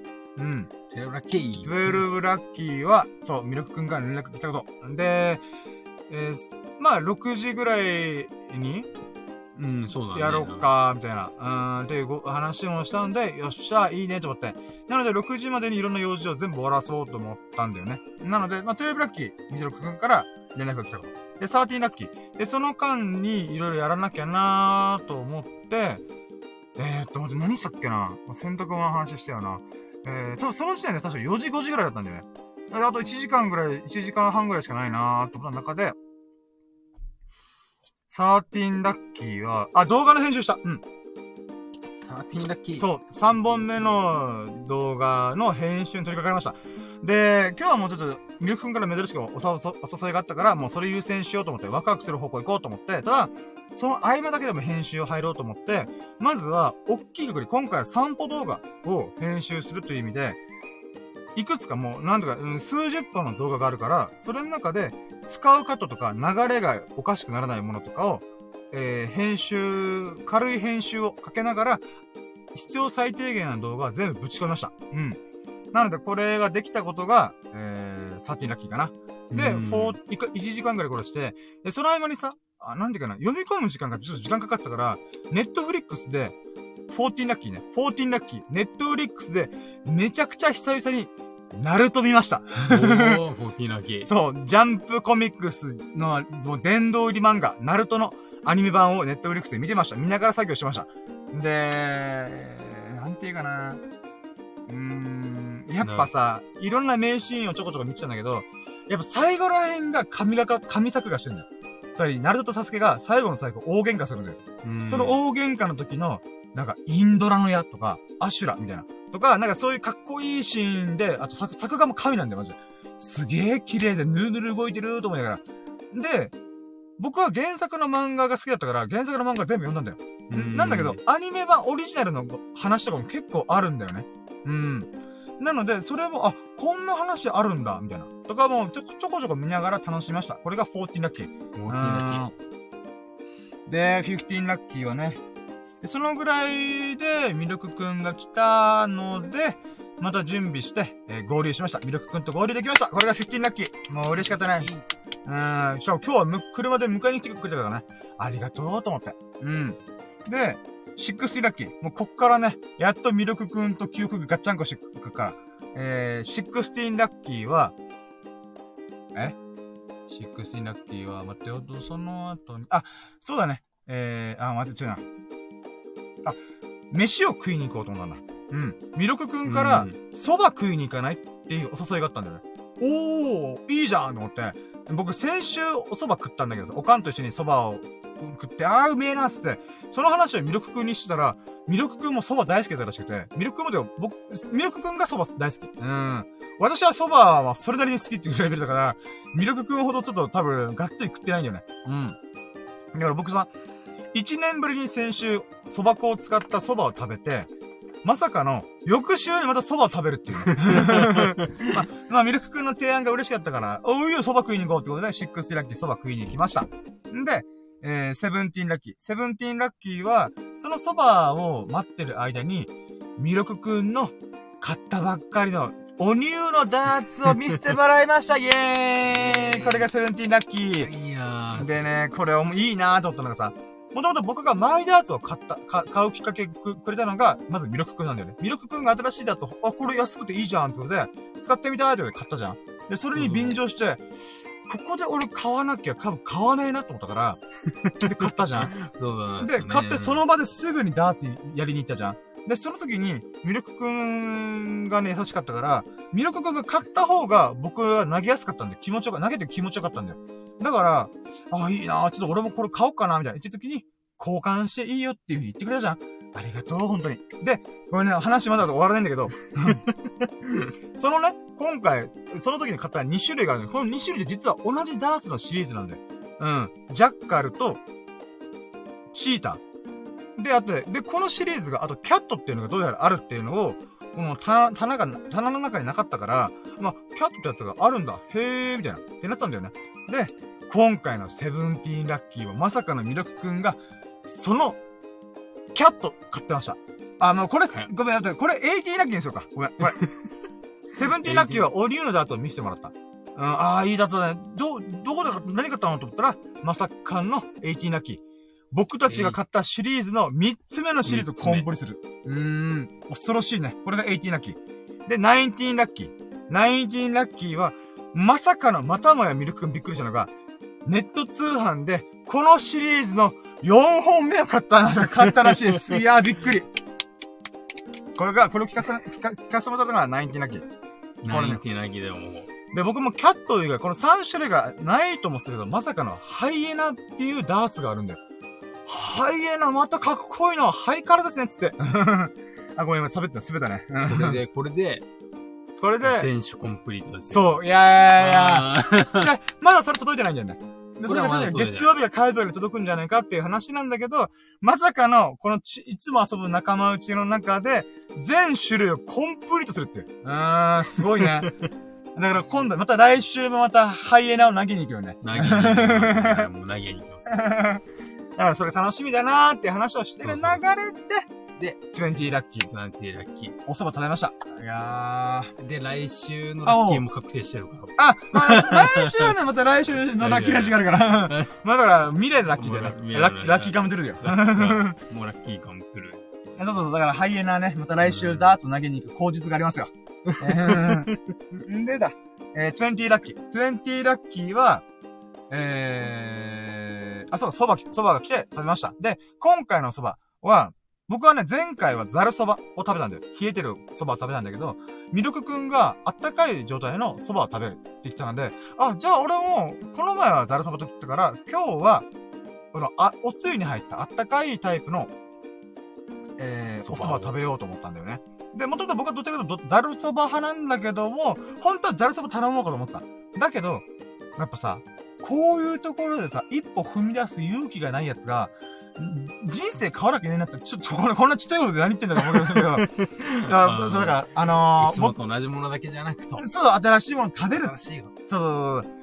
ということでね、お蕎麦温かくしてた。だけど、あの、天丼の方は同じように食べました。あでも、魚天ぷらとかつけました。まあ、それですね。あの一歩踏み出しました。でも、美味しかったね。蕎麦うまかった。まあ、天ぷらも美味しかった。うん。で、なんか、ミルクくんが言ってたのが、10割蕎麦って高いらしいね。あ、そう、俺らが言ったところっていうのが、うん10割蕎麦って言って、蕎麦粉100%の蕎麦なんだよ。で、これ、なんかね、びっくりしたのが、後でスサノオくんと合流した時に言ったのが、いや、10割蕎麦って、あお店で言うと3000円ぐらい超えるよ、みたいな。え、マジで？と思って。でも僕たちが行ったお店はさ、10割蕎麦で、天丼付きで、1000円だよね。安っと思って。うーん、めっちゃボリュームあるしさ。いい、リーズナブルと思って。うん。まあ、とりあえずそういうラッキーがありました。これが20ラッキー。で、21ラッキー。21ラッキーは、もうお蕎麦も食べました。お腹いっぱいいっぱいです。もう 2V してます。眠いです。うん。だけど、ダーツ行こうぜってことで、ダーツ、えっ、と、21ラッキーか。21ラッキーが、えダーツしに、えーいつものプールバーに行きましたイェイえい。んーで、22ラッキー、えー、ダーツ。えー結果で言うならば、2時間やりました。うーん。2時間やりました。んで、まあ、楽しかったわ、楽しかったわなーっていう風に思いました。うーん、あ、そっか、待ってよ。ちょっとこれいくつかのラッキーが交差してるんだよ。もう渋滞起こしてる。ラッキーが渋滞してるからちょっと丁寧に説明してくれない？まずはじゃあ23ラッキー。僕が人生で初めて、ハットトリック出しましたイエーイ嬉しい !23 ラッキーハットトリック出しましたで、もう、1本目、ポンっていうね、音が鳴るんだよ。ブルーになって、ブルーに入って、うんど真ん中に入ったってことで。で、2本目、ポンって入って、あ、入った。え、待って。あと1本決めたらハットトリックじゃんみたいな。ってやってる中で、ラスト3本目、えいやーって言ったら、パチコーンって、は、あれ、外れた、外れたっていうか、あ弾かれたんだよね。だけど、その弾かれた時に、この、はさ、刺さ、刺さらなかったけど、押したところが、ブルでした。ブルでしたあー、ハートトリック出しました。嬉しかった、あれは。ありがとうございます。ありがとうございます。で、その、その後に、ミルクくんがハートトリック出しててね。うん。出してんじゃねえか、君もと思いながら。ミルクくんがまたうまかったんだよね、ほんと。いやー、すごかった。まあまあ、まあ、そうね。楽しかった、本当に。うーん。で、僕のね、このス、そうだね。じゃあ、40ラッキー。僕の最終的なスコア、ダーツのアベレージと言ったら変だけど、カウントアップってやつで、この、えー15ターン、8ターンかなで、どんどんこの点数をた。プラスしていくってやつの中で、自分の最高得点は確かに295点ぐらいだったかな。それ300点いかなかった。だからまあ、まずは僕はこのレベルなんだなっていうのを把握把握して、こっからより上達していこうと。そしたら横で、えー、ミルクくんは、えー、700, えー700点ぐらい出しました。もうびっくりしました、私。600点超えまあ、とりあえず700点弱ぐらい出し出しました。ビビってやんねん、俺。うーんまと思って。俺の倍以上あるやんけ、ボケーと思って。うーん。まあままあまあ、でもね、私はこっからだから。うーん。うん。あ、まあまあ、まあ、まあ、300も忘れした。ラッキーやん。え、じゃあ、これ40ラッキーでしょうか。いやいや、じゃあ、40、24ラッキーは、24。300点弱を出しました。290点台。うーん。あ300点超えれたろ。れ、こいつだっけ？300点、あれ？言ってなかった。あ300。?300 弱ぐらい。最後の最後300弱だったから、290何あ、点。290だっあ、た。あ、まあでも300点弱出せたことは嬉しかった。なので、まあこれが24ラッキー。まあ、だから、まあ点数は低いかもしれないけど、でもこっからスタートラインなんだなっていうことを認識できたことがラッキーだよね。だからこっから300点以上いけば、あ、俺上達したんだな、上手くなったな、成長したんだなっていうことができるから、ある程度の指標になるよね。うん。だからそういうこと、意味でも、まずはここからスタートっていうことができたのが24ラッキー。えい。イで、その後、まあちょっとね、思うのがさ、25ラッキー。お隣です。ダーツが2台あるんだけど、1台僕たちがえ2時間ぐらい使ってたんだけど、お隣の人がさ、1人でやるガチ勢の人がいたんだけど、その人が25ラッキーなんだけど、めちゃくちゃうまかったの。びっくりした。ハットトリック何回も出すの？あー、真ん中、ズクン、ズクン、ズクンみたいな。ええーと、これ。で、後からミルクくんから聞いたら、あの人、なんか WA だったっけ？もうランクはもう WA。ああ、そう。だからもうトップクラスの人ってことだよね。うーん。だその人のプレーをちょこちょこ横目で見な、見れたことはね、あ、こんな上手い人いるんだっていうね、衝撃ね。まあそういった意味では25ラッキーだったかなと思いました。うん。まあ、ダーツ関連こんなもんか。にで、1時間半ぐらいで僕がもう値を上げて、ちょっと休憩するわ、つって。うーん。だから、ちょっと僕の体力的にダイダーツはね、1時間半が限界。うーん。うん。まあ、それも分かったことがよかったね。それで、あとはね、佐野くんがね、顔出してくれるんだあ。ごめん、忘れてた が ひどいやつ、強いやつ。はい、26ラッキー。はい、26ラッキーは、スサノーくんが仕事の合間に駆けつけてくれました。ありがとう嬉しかった。で、スサノーくんがほんとご飯食べるためだけに来たっつって、で、また僕たちの様子見にく見に来るために。で、その後も予定が立て込んでる中で、ほんとに30分、40分くらいかな。言ってくれたんでね、嬉しかったね。楽しかったうね。んえー、で、ちょこちょこ褒めてくれるんだよな、スサノくん。うーん。ありがとうと思って、いいやつだな、君と思ってから。うん、おそらくこれも聞いてるからさ、えースサノくん、改めて君に言うよ。聞いてるだろ、アーカイブ。君は、すごいいいやつ。ありがとう。もう、で、あのー、ラジオ伝、えー、ラジオ掲示板だから。もうラジオ掲示うん、板。2チャンネルかなと思うぐらい。プライベートのことで伝言版にしすぎでしょと思うけど。うん。まあなので、ほんと26作品、スタノくんをね、1週間ぶりに会えてよかったなと思いました。うん。で、27ラッキーは、まあ、スタノくんはね、ちょこちょこ、まあ、時間あったら帰ったんだけど、楽しかったね。で、27ラッキーはね、こっからだよ。こっから、頭ぶっ飛ぶような話、そう頭とろけるような話するんだけど、私、今日もゾロ目をいっぱい見ました。はい。これは27ラッキー。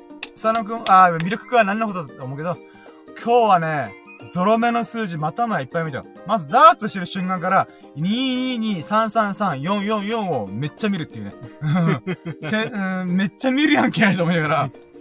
で、あとはね、今日一発目のラッ、えー、ゾロ目はね、びっくりしたんだけど、僕ね、運動できないし、運動苦手、運動嫌いなんだけど、野球ボールって面白いよなと、質感がすごいいいんだよ。本側の、多分糸で縫われてる、高級っていうの、公式野球で使われる、硬いや、硬い野球ボール。で、これを、なぜか持ってるんだよ。うん。で、何か暇な時だったら、にぎにぎしてるんだよ。うん。最近はしてないけど、まあ、にぎにぎしてるんだけど、で、机の横に置いてたんだよ。で、今日のゾロ目まだ見てなかった。ミルク君と会う前の、会う段階の時に、ああ、まだゾロ目の数字見てないなうーん、なんかあるかなーって思って、これ準備しなきゃミルク君が来るからってことで、準備してる中で、フォンってまた目線がフォーカスするんだよ。それが、僕の野球ボールに、まさかの444って書かれてました。もうびっくりした。あのね、これ、この野球ボール買ったのって俺8年ぐらい前なんだよ。だからこの野球ボールにさ、数字が書かれてるなんて、知らなかった、知らない、認識してなかったんだよ。だけど、今回たまたま準備してる時に、ゾロ目そういえば今日見てないよな。まあ何かしらで見るだろ、ふんっていう風にフォーカスしちゃってるね。不思議なことがありました。びっくりした俺。うーん。そんなことあると思いながら。うん。まあとりあえずそういうか流れからダーツでもいっぱいゾロ目見ました。うーん。まあでもね、ダーツでゾロ目見るって結構実はあるんだよねって思いながら。うん。でも、狙って打てるもんじゃないから、僕、うダダダーツ下手下手、下手、下手だから。うーん。そういった中で、スコーンっていう風にね、ゾロ目の数字見れたことは嬉しかったね。ゾロ目っつってね。そうそう、そうそうそう。あ、ゾロ目だ、ゾロ目だって。もう、あの、ミルク君とスタノ君が苦笑いした。ちょっとそうだよね、と思いながら。うん。まあ、とりあえずそれが27ラッキーかな。で、28ラッキーは、その後ビリヤードしようと思ったけど、結局ね、うん、いっぱいしたから、で、お店、お店を出たんだよね。うん。ん出た。じゃあその後何するって言った後に、まん、あ、リサイクルショップ、リサイクルショップ、まあ、普通に店名とした。えリサイクルショップに行きました。えこれが28ラッキーです。で、スタノ君と一緒に、その、ブラブラしながら、僕は、あの、YouTube の撮影用にリングライトとかないかなとか、撮影用の三脚が欲しいなーって言ってないかなとかなかったんだよね。で、そこから店内ぐる、ブラブラ、ブラブラしてる中、29ラッキー。うーん、まあもう今日見るもんないかなーってなった中で、ゲームコーナーで UFO キャッチャーやりました。イェイまあ正確にはクレーンゲームか。クレーンゲームが出ました。まあ、正確には、ミルクくんがやって、うん、で、僕もそれに触発されて、まあ、1回2回ぐらいちょっと体験的にやってみようっていうことで、まあ、えークレーンゲームをやったわけなんだけど、僕がやったのがね、あれ？俺、なん、2, 2回やったっけ？待ってよ。ビンゴ形式のやつと、えーっね、それやってるのは覚えてんだけど、もう一個なんかあった気がするなと思って。ビンゴと、うん。あの、激、激ムズ。激ムズ。あー、あ、そうかそうかそうかや。ってた。うん。あの、ああ、確かに確かに。あ、そうね。えーっとね。じゃあまず、えー、え、ま今何個目 ?20、あ、13ラッキーか。次が13ラッキー？次が、そうだね。あ、オッケーオッケー、ありがとうございます。じゃあ次13ラッキー。じゃあこのクレーンゲームの一個ずつ紹介しようか。えーと、まずはミルクくんがチャレンジして、ミルクくんがいろいろやってくれたんで、で、それ見て僕も触発されてやりましたと。で、13ラッキー、まず1個目のクレーンゲームが、激ムズ。でも、この、なんか、えー、景品、あ、あ、当たったら、この、えー PS5 かスイッチが当たりますっていうクレーンゲームがあったんだよね。で、それをやってみたら、1回だけでいいからちょっと体験してみようと思って。で、この激ムズっていうのは、この PS5 をそのままガシャガシャガンっていう風にクレーンで釣り上げるのじゃではなくて、箱があって、ほんと A4 サイズぐらいの箱。この箱を落とすことができたら、PS5 かスイッチが手に入ります。そう、もらえると。あれ、だ、で、僕はずっと PS5 が欲しいと思ったんだよ。正確には PS4 でもいいんだけど、なんでかというとゲーム実況、ゲーム配信にチャレンジしてみたいなと思ってるけど、まず PS4 が最低でも3万5千。PS3 だったら2万円ぐらいかな。で、あ、それが中古でね。で、PS5 に関しては10万超えるらしい、今。うーん。まあ、中古で8万9万だから恐ろしいよね。で、さらにディスプレイとか必要だから、それやると、マジで僕がゲーム実況、ゲーム配信をするのであれば、うーん、10万弱ぐらい太る。ううんん。なので、このリサイクルショップでのゲームコーナーで、あわよくば、PS5、もしくはスイッチ上がればいいなと思って、やってみたんだ。うん、夢を買ってみたんだ。100円だけで1回だけやってみようと思って。そしたら、マジで激ムズだった。びっくりした。あれ絶対無理だと思った。うーん。で、もこれでやっぱクレーンゲームって恐ろしい世界ですね、と思いながら。うん。で、もう一個が、31ラッキー。31ラッキーは、あの、ちょっと面白い仕仕掛けだなと思ったのが、ビンゴの紙あんじゃん。あれを丸めたやつを、このクレーンの中に敷き詰めて、で、上の方にさ、番号があるの。今日の番号はこちらみたいな。っていう風に書かれてて、その番号でビンゴが2回入ってたら、PS5 かスイッチのどっちかが当たるっていう、結構面白いやつがあったんだよ。で、あ、これもまた1回だけやってみようと思ってやったんだよね、31ラッキー。んで、じーっと、この番号がある、当選番号があるわけじゃん、ビンゴの番号が。このビンゴの番号があるか見ないかなでも丸まってるからまともに見れないんだけど、でも少なくとも、なんていうか、2個ぐらい見れるから、それが並んでるやつがあればなと思って、じーっと見てたんだけど、1個もねえんだわ。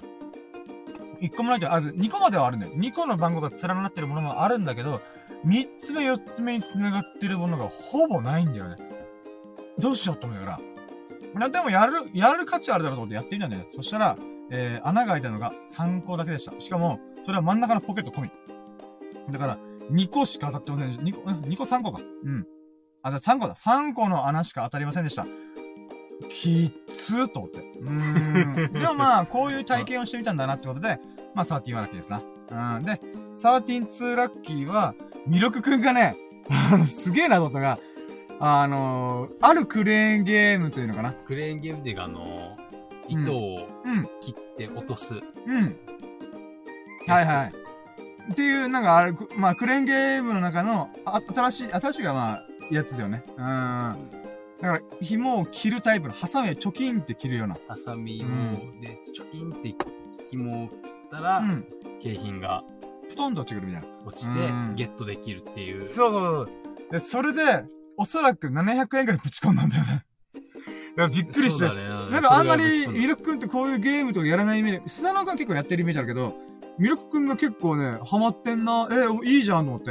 うーん。で、まあ、それをね、なんかこう、見ててお興味面白かった。珍しい一面見れたなと思って、それが13-2ラッキー。うーん。ちょっとね、あれちょっと悔しかったね。えー、なんか、あれねえー、なんか、ミルクくんがハマってるのなんか久々に見んなーと思ったから、だからね、ああれ？なんか今コメントが来た気がするけど、気のせいだ。ごめんなさい。はい、えーと、まあ、そうだね。ミルクくんの、この、クレーンゲー、クレーンゲームというか、紐切りゲームみたいな。あれ、うんちょっと悔しかったね。落とせなかったのが、もや、もう、すごい惜しかったよね、ほんと。でも、むずっと思った。俺よくこれできんなと思った。うーん。俺だったらまずね、このハサミの間に紐を通すことすらできない。だからね、すげえな、ミルクくんやっぱ上手いんだなと思った。うーん。う。いやー、あれでね、あのー何？うん。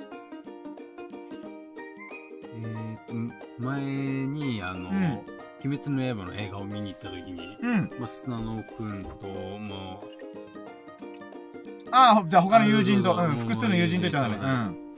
う、で、行った後にちょっとゲーセンでちょっとそうやって遊んだんだけど、うん。うん。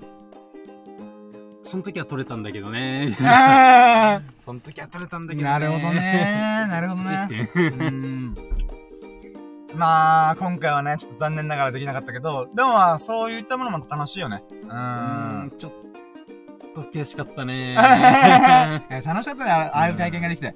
まあ、僕はすごく楽しかった見てて。でさ、あの、なんだろうな。その中でちょっとプチエピソードで、ラッキーじゃないプチエピソードでならば、あのー、ミルクくんがこんなにハマってるの珍しいから動画撮ってたんだよね。そしたら、店員さんに怒怒られるっていう。うん。すいません、あの、ここでちょっとカメラ撮ってダメなんですよ、みたいな。あ、すいませんって、まあ、終わってやったんだけど、なんかちょっともやもやした。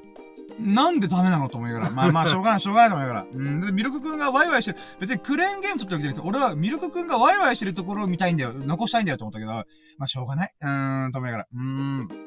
まあ、まあ、そういうこともありながら。うん、ミルクくんのね、あの、勇姿を動画に収めました。うん、途中で切れましたけど。えー、次、133ラッキーは、あ、でもこんなもんか。133ラッキーは、クレーンゲームもそんなもんだね。で、で、そしたらその後はもう、ラジオっすよ。あ、そっか。あ、じゃあオッケー。まだまだラッキーやるわ。えーとね。まず、じゃあクレーンゲームとかゲームいろいろ楽しんで、あ、これやっぱアホギな商売ですねって思いながら、まあでも楽しかったらいいやと思って、33ラッキー。スサの、あ、そうそうそうそうそうそう。ミロクくんが、ラキラジに降臨してもいいよって言ってました。やったありがとうございます。33ラッキーめっちゃ嬉しかった。大晦日ぶりの、3ヶ月ぶりの降臨していいよってことで、ありがとうございます。マジで嬉しかった。いやーもうその瞬間、どう、もう深夜さ、ラジオやりんでしょって言って、だよ、俺はいつだってラジオやりたいよ、みたいな風に 言ったら、あじゃあいいよってことで付き合ってくれるってありがとうございます。マジで嬉しかった。で、134ラッキー。で、まあ、いつも収録してる場所に、ミルクくんの車でつけた、ついて、で、その中でね、この準備してる最中に、まあ、ちょっと、あのー、行くってから、やら、は、始める、ちょっと休憩時間みたいなのやったんだよ。で、その時に34ラッキー。僕がね、あの、今 YouTube 頑張ってんだよね、楽しんでんだよね、ワクワクしながら取り組んでんだよね、で、喜んでくれる人、応援してくれる人もいっぱいいるんだよね、みたいな話してたんだよ。で、その流れで、今編集してる散歩動画ってこんな感じなんだよって編集中の画面見てたんだよね。僕スマホで編集して、後で細かい調整 PC でやるというやってるから。で、このスマホで、今編集中の動画見せたら、ミルクくんが思いのほか食いついてくれて、あ、これ面白いよ、みたいな。オープニング、プルルラフォイみたいな。なこれ、ちょっと編集してるので、あの、お楽しみくださいませ。うん。だからそういう風に結構食いついてくれて、おい、面白いことしてんじゃんって言ってくれたんだよね。あ、じゃあ、そうだね。34ラッキーは、僕の散歩動画の、なんていうの、うん、まだ編集ししきりじゃないものを見ただけで、面白いことしてんなーっていう風に、あと YouTube 頑張ってんな、いいじゃんみたいな風に、こう、応援して励ましてくれたことがとっても嬉しかった。これが34ラッキー。で、うん35ラッキー。35個目が、そのなが話の流れで、ミルクくんが、えーこれ、俺も今度呼んでさ、って言ってくれたんだよね。あのー、こあのー、なので、なんていうかな。やるときに言って、みたいな、なんかそんなニュアンスのこと言ってくれたから、え、マジ？でいいの？俺すぐのお言葉に甘える音ですよ、と思いながら。うーん。だから35ラッキー。今度、ロケ動画。散歩動画だね。何何かしら、ちょっと、外で撮る動画に関して、ミルクくんが、えー、参戦してくれました。ありがとうございますいやうーん、嬉しい、ありがとうございます。で、これに関しては、スサノオくんも、今体調がちょっと万全じゃないから、今は無理なんだけど、スサノオくんもね、全然いいよ、みたいな感じで言ってくれてたから、これでね、二人のか友人に協力してもらうことがね、確約しました。もちろんね、あの、ずっと無理だから月に1回とか、数ヶ月に1回ちょっと遊びがてら、こういうロケとか散歩、観光動画みたいな。まあ、とりあえずロケの外で、うん外での動画を撮れることになったので、めっちゃ嬉しかった。ありがとうと思って。それを35個目。さ35ラッキー。うーん。まあ、ほんとね、ありがとう。ぜひ声かけるんで。で、ちゃんとね、みんなの予定を合わせるために計画して、この段取りで行こうぜ、みたいな。この日にやろうぜっていうのをちゃんと計画するから、まあ、お楽しみに。で、もちろんね、今回はね、例えばこの、この地域で撮ろうと思ってんだけど、どう思う？とかね、ちょっと意見聞いたりとかして、ここの方がいいよとか、まあもしかしたらね、スサノオくんがいろんな場所知ってるから、心霊スポットがめっちゃ行ってるらしいから、あの子。う んまさかの心霊スポット。心霊スポット巡り、俺怖くてしょうがないけど、まあ、とかもしくは、例えば、ローカルフード。ここのお弁当屋さん美味しいんだよって結構いろんなとこ行ってんじゃん、スサノオくん。なので、そのお弁当屋巡り、ここのお弁当うめえんだよ、つって、例えば、まあ、お弁当屋さんに許可取ると大変だと思うから、こう入って、まあ、そこで、えっ、と、買って食べるとかいう食レポみたいな。つまり、お店を紹介するんじゃなくて、お店で買ってきたこれうまいっすよ。うちのローカルお弁当でこれおすすめっすよっていうものを紹介する動画とかでも面白そうと思うんだよ。今、話しながら実は思いついたアイデア今。うーん。あ、いいね、いいね。ね面白そうだよね。スサノオくんに道案内してもらって、あ、こことこことここがうまいんだよ、みたいな。なので、これをさ、一日に何回やると大変じゃん？だから、これは1日で全部取り終えるんじゃなくて、あの、瞬間瞬間的にさ。えそう、残しとく。うん。ん。例えばで今日一週間、あ、じゃあ今日、今週はこれで遊ぼうぜ。じゃあ弁当屋さん行こうぜって言って、その後ダーツするなり、ビリヤードするなりして、で、また次の週。次の週、じゃあ次はこの弁当屋に行こうぜ、みたいな。で、そこでまた弁当と、あー、うまいなこれ、つって。で、それを取りためて、それをくっつけていく。うん。そうしたら動画1本作れるじゃん。うん。で、今日は5箇所のおすすめのローカル弁当の場所を紹介しますって言って、食レポみたいな感じで、いや、このね、焼きそばうまいんだわ、みたいな。とか、まあ、なんかわからないけど、そ、この弁当ね、うーん、キロ弁とか、現場の人にとってはこの弁当すげえ助かるんだよね、とか、そういうものをね、ちょっと紹介する動画を1本作ってみても面白そうと思った。うーん。あ、でも今、それいいかも。面白そうだね。面白そうだよね。これも一さすがに弁当屋までやってる人いないよ。いや、だから、うんそうなんで、1日に1回しかご飯食べる、あ、たいし、俺自身が。で、あとみんなもね、こう、みんな付き合って、1日弁当屋巡るするロケを強行、強行して、やるのもちょっと変だなと思ったから、遊びの流れで、その、そういう動画を撮りためながら、長い期間をかけて、この動画1本完成させる。ああ、そううだね。ーん、そしたら遊びの延長線でさ、もう無理やりやるっていうよりは、うーん、その一回のロケでうん、何本かのテーマに沿ったものがうん、撮れると。うん、そうだね。だからそういう、まあいろいろ、うん、ちょっとこれはね、ちゃんと考えてみようと思ってるけど、まあでも、須田野くんとかミルクくんが協力してくれるからこそこれはできるんじゃないかなと思ってるから、ちょっと楽しみ。うん。で、今ちょっと追加ラッキーでなのは、このアイディアが136ラッキーだわ。あの通り、弁当屋さんを巡る。うーん。で、テーマ、テーそう。そうそう、新しい動画の切り口。で、もちろん顔出ししてるのは俺だけだから、お二人には後ろでカメラマンとか、もしくは、なんか僕の会話に参加してもらう。ううんん。とかをしたりとか、意見をもらうとか。うん。そうすることによってね、あの、僕自身も、うん、なんか自撮り棒でさ、無理やり撮ってる感じの狭苦しい画角ではなくて、こう、ベンチに座りながらゆっくり食べるみたいなこともできると思うから、まあそういったね、新しいこの画角というか、広がりの表現ができるから、楽しみだよね。ううんん。これがさ、え、今136だよな。あ合ってるよね？36。オッケーオッケー。じゃあ、137ラッキーは、じゃあ、ラッキーラジオ始めました。ラッキーラジオ始めたことが、137ラッキー、イェイありがとう、ミルク。ミルクくんが降臨してくれたからこそね、できております。で、137じゃん。で、38は、その中で冒頭に、我らがラッキーラジの、えー、エビス様こと、秀樹さんが降臨してくれました。ありがとうございます。まあ、今、お仕事忙しいと思うんで、うん、38ラッキーがそれでございますね。うん。で、そのさなかに、えー、公開ラジオ、音声配信ラジオ中に掲示板みたいなのをするみたいな。もう、伝言ゲームをここでやるみたいなね。うん、LINE でやるよと思うかもしれないけど、まあ、そういったこともね、できる。でき、ごめんね、時計見たよね、今。ごめんね。見て、2時で7分です。そうです、そうです。で、今、収録時間が1もう次時間45分だから、もうここからそろそろ巻きで終わらしましょうか。ということで。で、待って。今38ラッキーじゃん。あと2個行きたい。あと2個来たら40ラッキーから。あと2個なんかあるかなあと2個、本日。本日のラッキーで、なんかないかね。うーん。でも今日はな、ジョギングしてないしな。まあ、天気がいいことも最初言ったしな。ああと2個、あと2個なんか言いたい。でも、蕎麦の話もしたし。そうだなあれ、なんだ、なんか残ってっかな。うーん。思い出せ。俺はいつもこういう瞬間になんとか2個ひねり出して、40個キリのいい数字にする男な、男なんだから。そうね。考えろ。考えろ。思い出せ。きっと、きっと俺の中でまだ思い出してないラッキー必ずある。うーん。いつもそうだったじゃねえか。いつも、あー、あと2個でラッキーが40個いく、50個いくんだけどな、なんかなかったかな。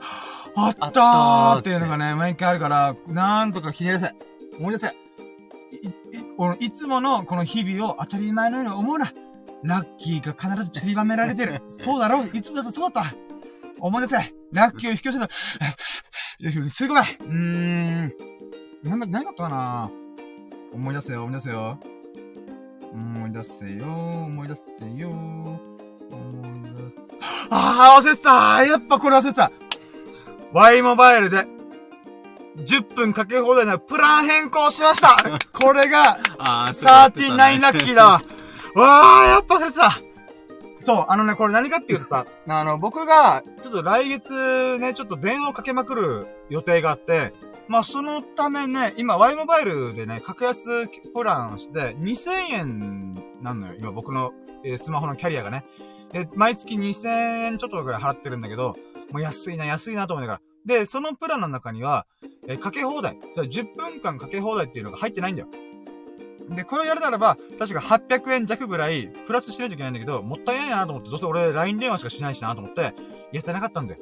で、そしたら、ミルクくんが、いや、あれさ、あのー、油断ぶっこいてたら、どうしても電話しなきゃいけない時あるじゃん。例えばお店とか事務所とか。で、ちょっと、な、った時に、えある月の電話料金が6000円超えしたと。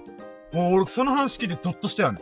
嘘だろうと思って。うーん。なので、その話を聞かせてもらったからこそ、Y モバイル、もうその場で、そのプランをネット上で切り替えるとできるんだけども、反映されるのが来月。だから4月1日からなんだから、今やっとかなきゃ俺忘れると思って。うーん、なのでね、このミルクくんからのこの、6000円吹っ飛ぶよ、みたいな。いや、6000円吹っ飛ぶのは辛いわと思って。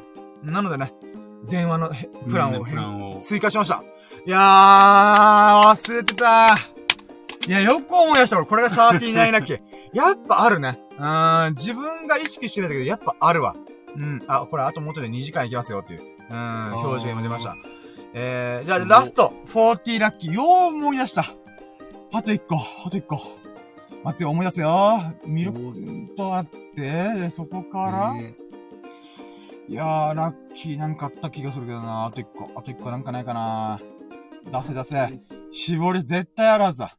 絶対あるぞ。うーん、待ってよ。運動はしてない。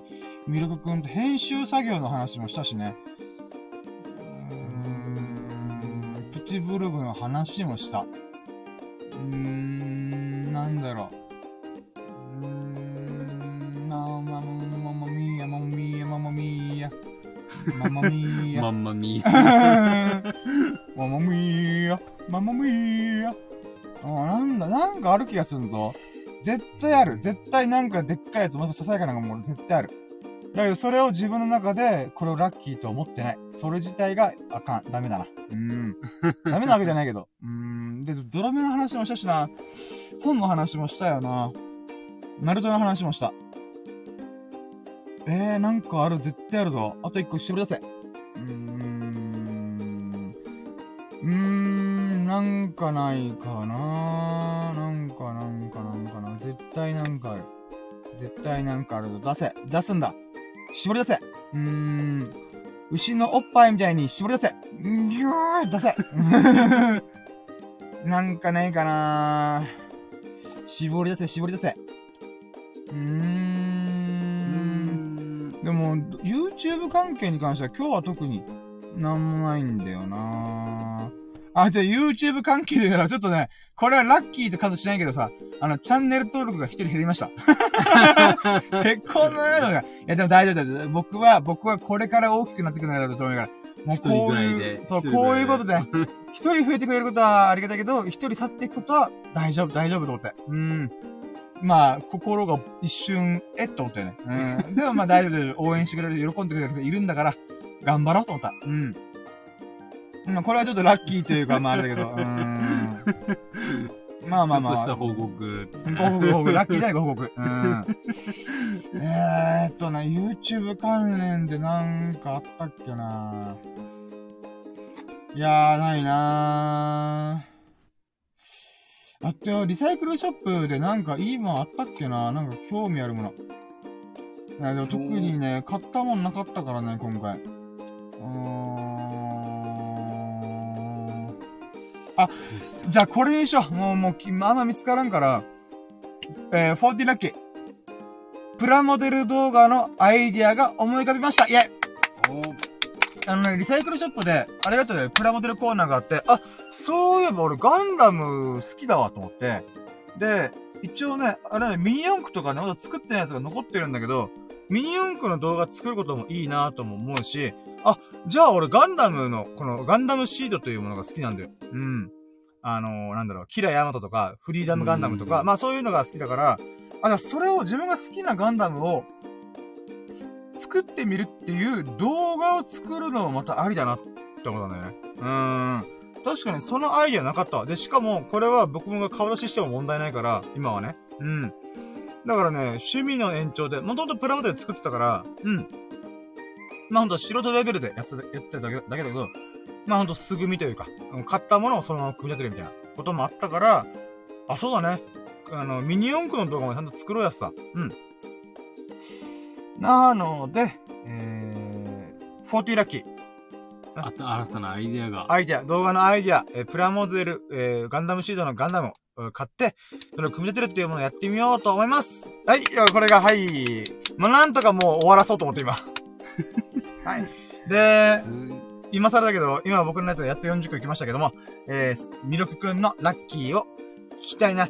ミルクくんのかっこいいラッキー聞いてみたいってことで。まあかっこいいけど、ちょっとねわからんけど、ちょっと、うん。なんか最近どうよ ?3 ヶ月、ラッキーを聞いておりませんでしたけど。あー、そうだね。もうラッうん。キーといえうば、ん。まあまあ今日、まあとりあえず今日、今日、うん今日のラッキーで、まあバイクに乗れたこともある。あー、そううんバイクにだね乗れたこと。最近雨降ってたからね。ううんん、よかったよかった。いいね。今日は乗れましたよ。うん。たいいね、いいね。で、佐野くんが作ったバイパスも走ることができる。あそうか、そうか。うん確かに新しい道を通ったんだよね。通ったっていうーん。確かに確かに。いいね、いいねう。んツーラッキーじゃ、ツーラッキー。イェイイェイイェイイェイ。うん。そうですね。どうして、うんその後、何、何したかなその後は、うんえー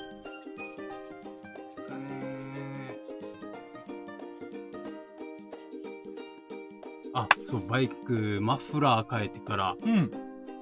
燃費が良くなってる。おー、いいね、いいね。スリーラッキー。いいね。あ、もうわかるぐらい変わったんだ。あ、結構ね、か、うん。あ、そんな変わるんだ。へえ。結構マフラーで、うん。一応やっぱ変わるっていうことは、まあ、元々してたんだけど、うん。そんな、なんだろう。まあ、ま、俺自身マフラーそんな変えたこともないし、うーん。で、もともと、純正じゃないものがついてて、うーん。はいはいはい。純正じゃないものがついてて、うーん。まあ、燃料、それに大体、うん。まあ、2年近く乗ってたから、大体感覚的なもので、あ、このメーターとか。で、うん大体もうこれぐらい減ってるな、みたいな。あー、はいはい。え？がこれぐらい走ったら大体もう大体これぐらいの量入れてるな、みたいな。ああー、はい。え、待って、バイクって、このガソリンメーターでなないんだっけ？ある？あ、一応あるよ。あーある、ある、あるんだけど、うん。あ、まあ、感覚的に。まあまあまあ感覚的なものもあるじゃんね。うん。うん、はいはいはい。このぐらいの距離走ったら、みたいな。うん。実際にこのガソリンだって。はいはいあい。あの、なんか思ったより減ったな、みたいな。うーんで、それで燃費良かったんだ。もう全然ガソリンが減ってないじゃん、みたいな。全然とまでではないんだけど、やっぱりなんかは、減りが、うん。なんか、あの、以前のマフラーに比べてうん。遅いよね、みたいな。ええー、うんそんなわかりやす、体実感するぐらい違うんだね。結構違うわ、みたいな。へえー、知らんかった。うんいいラッキーじゃん。いいね、いいね。いや、素晴らしいよ、素晴らしい。うん。そうなんすよね、この、やっぱ今ね、ガソリン高いからね。あ、そうだね。まあ、ちょっと国際情勢が不安な状況になってるから、そうそうそうなおさらね。うん。確かに。安く抑えられたらね、いいよ助かりね。ますよ。うーん。その後どうしたの？その後、バイクでガソリン入れましたその後もう俺と合流した？あ、バイクあ、お終わったら一旦家に戻って、うん。まあ家で飯食って、うん。あ、そうだね、靴磨いたね。あ革靴、革靴、磨いてピカピカになりましうん。はいはいはい、いいねた。ピ。カピカになりましたよ。いいねいいね革靴の手入れって地味にめんどくせえけど、やったらやった分綺麗になるからね。うーん。で、まあ結構100均で結構揃えて。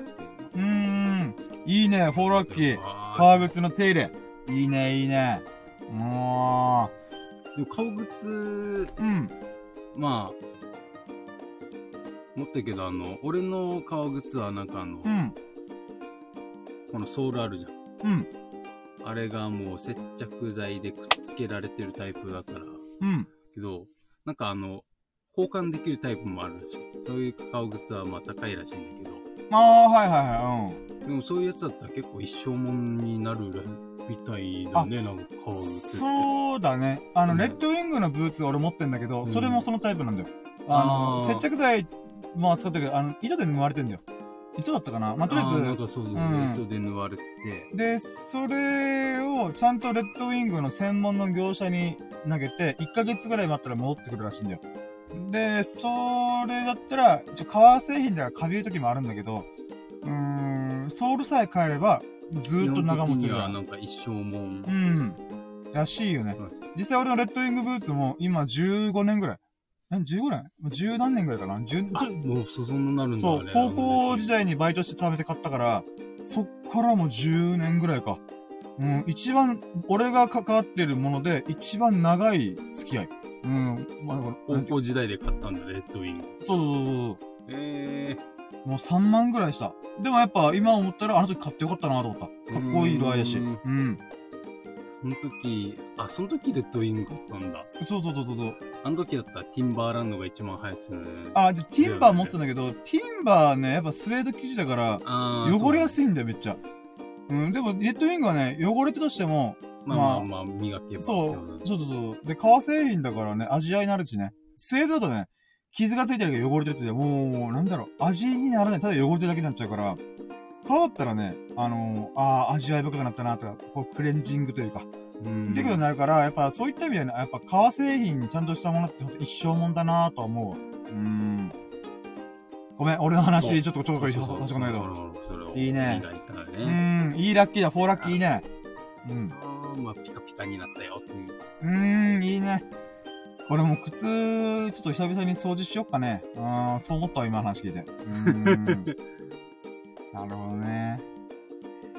結構100均で言ってるからね。あの、ブラシとか。あーもう、それに関しては俺もうすでにレッドウィングの手入れでもうちょっと見、買ったからさ。うん。それをあね、ーやるのがめんどくさいって思ってんだ、毎回。靴紐剥がしてとか。うーん。あ、確かに靴紐ちょっとまた戻すのちょっと面倒そう面倒なんだよね。剥がすのは簡単だけど、えー結び直すのがめっちゃめんどくせえんだよ。あの、すぐさ、さっと履けるように、あの、いい感じに緩めてて、絞るとか絞ってっから、それを毎回調整するのかっていうのもちょっとあめんどくせえなーと思ったりするから、地味に言ううんで、えーっと、どんなだったっけみたいなね。いや、ほんとある。ほんとある。うん。の、また、紐をはめていくとき。うーん。そうなんだよね。いや、でも今の話聞いて、やっぱちゃんとね、足元周りをみこ小綺麗にするって大事だよなと思ったから、ちょっとね、3月いっぱいぐらいの中でちょっと、うーん、やってみようかな。レッドウィング、レッドウィングを。うーん。油ももう乾いてるはずだから今、もう一回ちょっと塗り込みてみようかな。う。うんん。あ、いいね、いいうね。ん。いやで、その後俺と合流？ー、その後、その後、そうだね、それ、それから少ししてから。あ、迎えに来てくれて、みたいな。そうそうそうそう。ん。じゃあ、俺だったことがファイブラッキーでしょ？って言ってたよ。で、うんまた、そばを、ああ、そうだね。誘ってう、ん。おいいよ、ちょうど、みたいな。うん。そば食えたことラ、シックスラッキーだね。そば、そば食えたっていうのはラッキーだったね。うんねしかも俺らの近所にできたっていうのがめっちゃいいよね。う。うんん。そば屋さん。ね、歩いて15分、あ15分もうちょっとかな。まあ歩いたら、そうか、でも15分ぐらいじゃないかな。かな。で車だったらもう5分ぐらいでパパッとつく、距離にね、蕎麦屋さんできたし。うん。よいいよね、あれ。うーん。美味しかった。うまかったね。また今度行こうやつさ、あれ。今度、スサノオくん連れてきたいね。うーん。秀樹さんも、ちょっと行きたいなとか言ってたから。うーん。ああ、マジで？じゃあ今度はそうだねみんなで行けたらいいね。ううんーん。美味しい、あれは。そばをまた食べうに。ーん。行こう行こう。で、それとダーツやって、とかそんな感じ。そうそうそう。あのセ自分が、ブンラッキー。自分が買ったうん。お乳のダーツを投げれたんですよ。うーん。いいキラねキラキラで、さらに、来週にはハイエナデビュー戦だからね。そうそうラッキーカムがから。もう、ワクワクでしょうがないじゃん。いいね。いいラッキーを、ま、待ち望んでるね。素晴らしい。うカん。ムがあるんでね。うん。で、うんまですね。またこの、うんラッキーラジに出れるという。ああ、えっと、ラッキー。ああ、いや、こちらこそ本当にありがとうございます。嬉しいです。めっちゃ嬉しい。あ、クレーンゲームもしに行ったしね。遊んだしね。うん。遊んで、だからね、あれがちょっと悔しかった いやいやいや、でもあ私、私、まあ、久々にうん楽しめたという。ああ、そうだ、ラッーキーあるね。ラッキーじゃあこれが8ラッキーで9ラッキナインラッキーーがラッキーラジ出演ということで、あれの降臨ということで。嬉しいね。ありがとうございます。あーもうん。でも今日こんなもんか。ミルク君にとって今日一日、あ、振り返ったらこんう、な感じ？こんな感じだったかな。うーん。で、最近どうなの ?3 ヶ月、いろいろ、まあ普通に遊んだりとかしてたけど、まあねなんだラッキーがどうこうって聞くの？やっぱラッキーラジの場じゃないと変な感じだから、なんか、なんかあったかなーと思って。うん。あったかなまあ。あ、そういえば、うん腕に、腕にあったんだよな、そういえば。お、遺お産の友人友人に、おおーあ、共通の友人にあったんだね。あって、なんか、うん。うん。意外と寂しがり屋だから、なんか最近誘ってくれてないけど、みたいな。いや、知らねえよって俺思うけど。あ、まあまあまあまあ。で、とりあえず、あうの、ん。何？先週と今週はちょっと予定があるから、ちょっとあれだけど、ああ、その友人の方がね。ウディが。うん。じゃあまた誘ってよ、みたいな。うん。まあまあ、来週誘ってみ、みようかなと、じゃあまあ、今度。ああ、いいんじゃん、いいんじゃん。よしうん。えーと、なんかビ、裕次郎がビリヤードハマってるよ、みたいな。ああ、はいはいはいはい。なるほど、なるほど。じゃあ、じゃあ今度ちょっと一緒にビリヤードしに行きましょうかねと。うーん、いいじゃん、いいじゃん。みん なでやれば安くなるし。いいね、いいね。だからさ、なんか個人的にウニ、自分から誘えばいいのになと思って。だって、俺ら、俺らでもさ、いつも遊んではいるけど、うんなんか、、なし崩し的にいつも毎回、勢いじゃん、ノリじゃん？うん。で、その場ですぐ連絡してすぐ遊べるだろうって思ってるから連絡してるから、まあまあそういう連中に、だからね。そうそうそう、ノリで、うん。だから今日は魅力君が誘ってくれてやったらラッキーと思いながら、この前は秀樹さんが誘ってくれたからやラッキー。で、えー、時々、お、うん、まあ、以前は僕、俺が麻雀とかハマってる時は、ビデオやろうぜとかで、は誘ったりとかね。うん。まあそういった感じで、なんだろうな。突発的に発生するから毎回。うん。別にね、誘わん、はぶってるとかじゃないんだよね。だからむしろわか、いいね。そうけど、ウディ側から誘ってくれたら、あ全然いいよ、みたいな感じがするんだよね。うーん、ここ難しいよね。うーん。まあもしかしたらちょっとウディはまだちょっと遠慮があるのかもしうーん、難しいよね、なんか、うん。なんか、あ、あ、あ、あ、そ、そっか、みたいな。うん。全然誘ってくれて構わないんだけどな、と思いつつ。ノリでうんだからね、まあまあまあまあ、まあまあでも、それいいラッキーだね。偶然出会って。うん。また新しい遊びの予定が生まれそうだし。で、またウディがラキラジに出演するかもしれない。どうだろうね。わからん、それは。なんか、うん、腕も腕、俺みたいに結構喋るから、なんかどうなるかなって思うけど。うん。いや、もうこの、このラジオどうなってもいいね。まあね、まあね。いいとこあるから。俺の剥き出しの日々を過ご、あ、日々をさらけ出してるだけだから。うーん。いけるわ まあまあ、そうね。あ、他にもあるのが3ヶ月の中で、あ、こんなのあったなみたいな。こんなのあったのかな。まあまあ、ほんと、あんまピンとこなければ別にいいんだけどさ、無理強いするもんじゃねえし。そうだなぁ。んなんかあったかな。なんかあったような気がする。どうなんだろうバイクも去去年車検なかったんだね。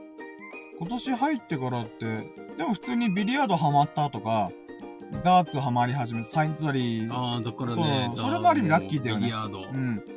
あくまで、俺のおかげってことで。すべて俺のおかげにする男。うん、ダメな男。うん。いや、でもちょっと嬉しいんだよ。俺がビレードハマり始めてみんなが、あ、いいんじゃんってことで。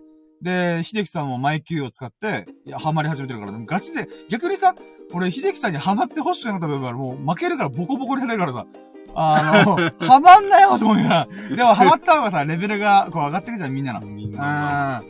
だからね、うわ、ハマっちゃったよーって思うから。でもで、、しかも、秀樹さうん。ん、曲がってるってなってからずっと保管してて、そう、20年もののマイキューがね、マイキューが元に戻ってってねいう。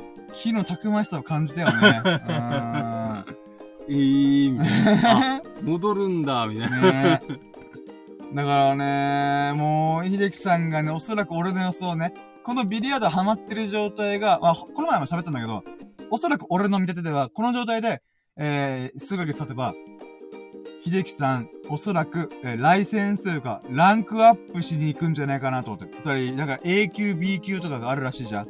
うんそ、れを取りに行くんじゃねえかなと思ってる、俺は。うーん。わかんないけど。でも、この感じでハマってたら、だって20年ぶりにマイクを取り出してやってるんだって。やっぱすごいハマり始めてるよね。いいなーと思って。素晴らしいと思って。うん、でもその、テスト。あ、待ってくださいね。えーと、あ、あれ？秀樹さんが来てくれる。えーと、いつも全開でお願いしまーす。なんだろう、全開？いつも全開でお願いします。なんだろう。ビリヤードの話かなうーん、あ、うん。あ、あ、これちょっと分かってねえ。ごめんなさい。ごめんなさい。僕らって受け取り不足。うーん。まあでもね、うーん。まあビリヤードに関してはね、本気の秀樹さんをボコボコにしないと意味がないから僕は。うーん。おすげえ秀樹さんがコメントありがとうございます。えー、昨日もマスターに勝ちました。もうやばいよガチ勢入ってるよすげえやばいじゃん、もう。ガチ勢じゃんいやマスターさんめっちゃうまい。見たことある？マスターのプいや、レイ。ないないないない。めっちゃうまいよ。もうビビったよ。マス割りっていうのを見せ、見せてもらった。あの、ナインボールで、最初にブレイクで、パーンってやつじゃん。うんそっから相手にターンを渡さずに、1個目、一ワン、ワンボールからそのままずーっと9個目まで、カコンカコンカコンって入れていくっていうのをマス割りっていうんだよ。マス割りの語源ってさ、もともとビリヤードっていうのは、ワンゲームを1マスって言ってたらしいんだよ。なので、それを言うならば、例えば10ゲームやろうぜっていうのを、10マスやろうぜって言ってたらしいんだよ。で、マス割りっていうのは、そのゲームを割る。つまり、この枠の、枠をもう壊しちゃう。相手にターンを渡さずにやるってことは、ゲームとして成り立ってないってことで、でマス割りっていうんだそううんそれをマスターがやってるのを俺たまたま見たんだよ。あの、秀樹さんでやってる時に。うわ、すげえと思って。うーん。で、そのマスターで買ったんだよ、秀樹さん今日。あ、昨日、昨日か。すごいよ。で、あと、マスターやばいよねってコメントが今来てる。そう、びっくりした、あれ。一回見てもらいたいってこと？あのー、そのマスターがちょっと時間に余裕がある時と、秀樹さんの勝負を見てもらいたい。やばいよ、マジで。ビビる、マジで。まあまあまあまあ。でもそのマスターに買ってっからな。レベル相当高いのは。相当高い。やばい、ガチ勢だとね。でもそのマスターに秀樹さん買ってるからね。もう秀樹さんもガチ勢の仲間入り。あー、いいね。だから、その秀樹さんに俺が勝つことができれば、もう俺は間違いないビリヤード上手くなったよね。うーん、そう胸を張れる、その日を私待ってます。ユージはただのミラクルで出てるから いや、ほんとそう。ね。うーん。えーと、コメントあります。マスターのビリヤードはセクシー。あー、セクシーだって。確かにな、ちょっとわかる。ポーズ、フォームとかすごい綺麗なんだよ。うーん。で、なんかこう、なんだろうな、楽しんでる様子もわかるし、かつ、なんていうかな。あの、優雅な感じがあるあそう、のね。はいはいほんとはね。いやー、すごいわ、と思った。うーん。まあ、なのでね、今度ぜひビリヤードね、みんなでまたできたらなと思うね。うーん。すごいよね。だから、ミルク君も今ビリヤードにハマり始めてるってこれ前言ってたから、だから鉄は熱いうちに打たないと、やっぱもったいないからさ。うーん、まあ今日はビリヤードいっぱいだからしょうがないけど、まあでも明日ミルミルク君と秀樹さん会うから、ぜひ、ぜひビリヤード台が空いてたら、うーん、またやってて、で、その最中に僕が顔出ししに行くから。うんまた、乱入、乱入してきて。乱入して、乱入して、ミルク君をボコボコに住んでて、ボコボコに仕返されるっていうね。今んところ2勝2敗だから。だうーん。からね、ミラクルに。うん、ミラクルに助けられてる。うん。あー、仕事だあー。あ、で、あ、じゃあ全然大丈夫です。お疲れ様でした。もう、仕事頑張ってください。いやー、ありがたいね、秀樹さんが。ううん。見て。33、あ、じゃ、いや、びっくりした。3じゃねえ、2時33、あー、今ちょっと2を見間違えた。3、2時33、ツーツーツー。ツーツーツーかなと思ったら違うわ。お、どうした？あ、トイレ、オッケー。はい、ということでね、えー、ミロクくんのラッキーはこんなもんかな。また追加だったら、今ちょっとおトイレタイム入ってるんで、じゃあ次行きましょうか。3ステップファイナルラッキーパーセンイェイこの、これはですね、僕のラッキーパーセントを振り返った上で、じゃあ何パーだったんでしょうか今日は。ってことでね。まあ今日のラッキー、あ、ファーストラッキーパーセントはね、えー、200%だったから、うん。そう、そこから、どれぐらい上がったかっていうとね、OK。今日の、ファイナルラッキーパーセント is, 333%イエーイということで、今日のラッキーパーセントは僕にとっては333%でございます。イェイゾロ目ラッキーそう、に、パわざ、ーセントわざ、わざとそれにした。まあさっき見間違えた。2時33分なのに3時33分に見えてしまった私だから、もう333%にました。150%からドンとこれだけ上がりました。ということでね、まあ僕にとってラッキーパーセントこんなものなんだけど、まあ、これ、今途中で、遅いタイム入ったから、まあ、ミラクルの最近のラッキー何がある？みたいな。まあ、ダーツとか、まだ他に言い足りないことだったら全然お聞きしたいなと思うけど、なんかある？ラッキー。これ、そう、これ言ってなかったわ、みたいな。深夜これ聞いて、みたいなラッキーがあったら。まあ、それよりも早く終わろうぜって思ってる。なあえじゃあ、じゃあ、そういうことそういうことあ、でも、ミルクくんのラッキーいっぱい聞かせてもらってね。ありがとうった。ーいや、もありがとう。いい日々を過ごしてますね。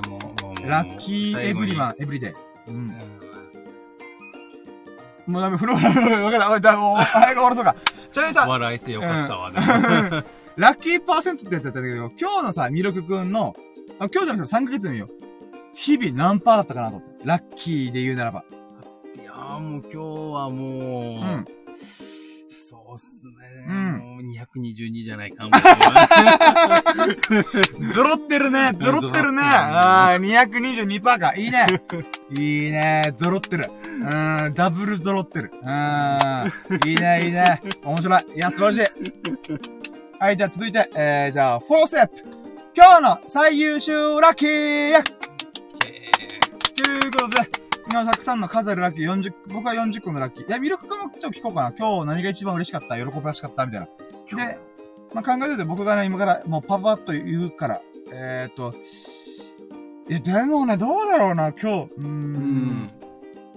あー、でも、あー、わかった。もう、今日の最優秀ラッキーは、ダララララララランミルクくんとダーツをやって、ラキラジを一緒にやって、さらに動画撮影の手伝いをしてくれるということが、は、あ、か、手伝ってくれるよという言葉をいただいたこと、イェイもう、いろんなラッキーをガチャガチャ。も うこれ。ダーツも楽しかった。あ、そう、そばも、そばも食いに行った。うーん、そうだ。そば食って、ダーツやって、ラキラジやって、で、動画の撮影の手伝いをしてくれるよっていう、あたけあり温かいコメントいただきました。もう、これが私だもう今日一日全体もう、素晴らしい。ありがとう、本当に。ラッキー。マジラッキー。ということで、僕の最優秀だけはこちらですね。本当もう、今日感無量。動画の編集がちょっと、明日にずれ込んだけど、もう関係ない。もう、日々最高だったから。いやいや、もうそれ言ったらもうーん。うん。う、一緒ですよ、もう。やったね一緒ですよ、もう。最優秀ラッキーもゾロりました。ゾロゾロ いや、ゾロってますね。ね。ゾロ、一緒みたいな。一緒みたいな。いや、でもね、一緒に楽しい時間過ごしたことがね、もうやっぱ強烈なラッキーだよね。うーん。ありがとうございます。いやー、嬉しいね。じゃあもう、そろそろラストコーナーいきますよ。5ステップラッキーカムトゥルーイェで、これで言うなら僕はもう1個しかない。うん。3本目の散歩動画を明日編集やっと終わらす。もうこれ1個に集中する明日は。ラッキーカムーつうん、まあ、ラッキーカムトゥルー。もう、ラッキー掴みに行くよ。うん。なんだけど、明日、ミルクくんと秀樹さんが一緒にダースとかビラするっていうから、その時に、そう、かざしするっていう。で、で、なおかつそれを見ると。そう、そういう流れにしたいから、編集をなんとか明日中に終わらせたいけど、終わらないと思ってる。だからまあ、最悪、途中段階の状態でちょっとだけかざしに行って、ちょっと軽くユンタクして、またラッキーラッシュルーナ撮って、まあもちろん、俺の車で行ってから、今日、また参加するかどっか置いといて、えー、なんていうかな。あのー、あ、まあ、あラッキーラジ一人でもいいから、ちょっと撮ったりとかするけど、まあ、その、す最中に編集をしながら、ちょっと、やろうかなと思いました。うん。うん。ちなみになんか、あ、あ、そうか、ミルク君も明日確定してるわけあるわな。秀樹さんとミルあのー、一緒にダーツビリヤードするっていう。うん。他にもなんかこれやってみたいなとかある？これやってみたいな。まあでも、来週はハイエナっていうダーツが届くしね。しま他にもなんかこう、まあ、俺はもうほぼ毎日やってるから明日って言ってるけど、ミルク君が一週、明日、一週間後、一ヶ月後でこれやってみたいな、やってみたいなのがあったら、なんかぜひ聞きたいなと思ってシンプルに。やってみたいこと何がある？みたいな。え、やってみたいことか。あ、やってみたいというか、まあ、ラッキー。これやったら俺喜ぶな、みたいな。まあ、バイクでも何でもいいんだけど。まあ、特になければ別に明日は、えー、ダーツとビリヤードヒルとやるよ。で、来週はハイエナのダーツのデビュー戦やるよ、みたいな。うん。でもいいと思うんだけど。じゃあ、あ、そう、ああ、そうだね。もうあれじゃない？もうこの流れで言ったら、裕次郎のロケ。あー。2本目、2本、次の。あー、2本目のロケ動画の、ちょっと、じゃあ、うん1ヶ月後前後で。1。ヶ月後前後。うん。月、月1、月1で。ごめんね、もうシートベルト閉めてもう出る気満々だよね。もうごめんね。うん。ごめんごめん。もう、2時間18分喋ってるから。よし、じゃあこれで明日のラッキーカムトゥルー。ム OK。はい、じゃあ、はい、ということで、えー、今回2時間10、20分か。にあたり、えー、お付き合いいただき、本当に魅力くん、ありがとうございますんで、ちょこちょこね、あの、リスナーさん、神々が降臨して、特に、エビス様が降臨してくれてね、あの、いろいろおしゃべりできたんでね、本当ありがとうございます。お付き合いありがとうございます。え、明日、おそらく、普通の、ん？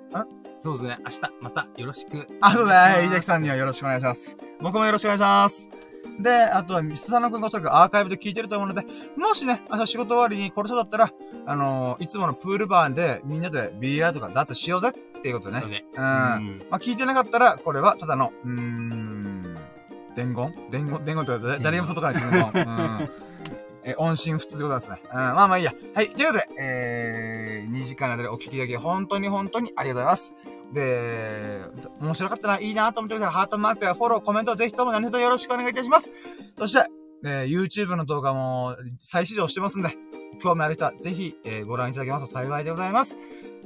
で、そんなね、こんな2時間20分お付き合いいただいた、えー、魅力くん、えー、リスナーさん、まあ、秀樹さんもそうか。うん。そんなね、優しい優しい皆様が、ほからかな日々と、幸大きい日々を過ごすことを心の底で祈っています。Thank you for listening!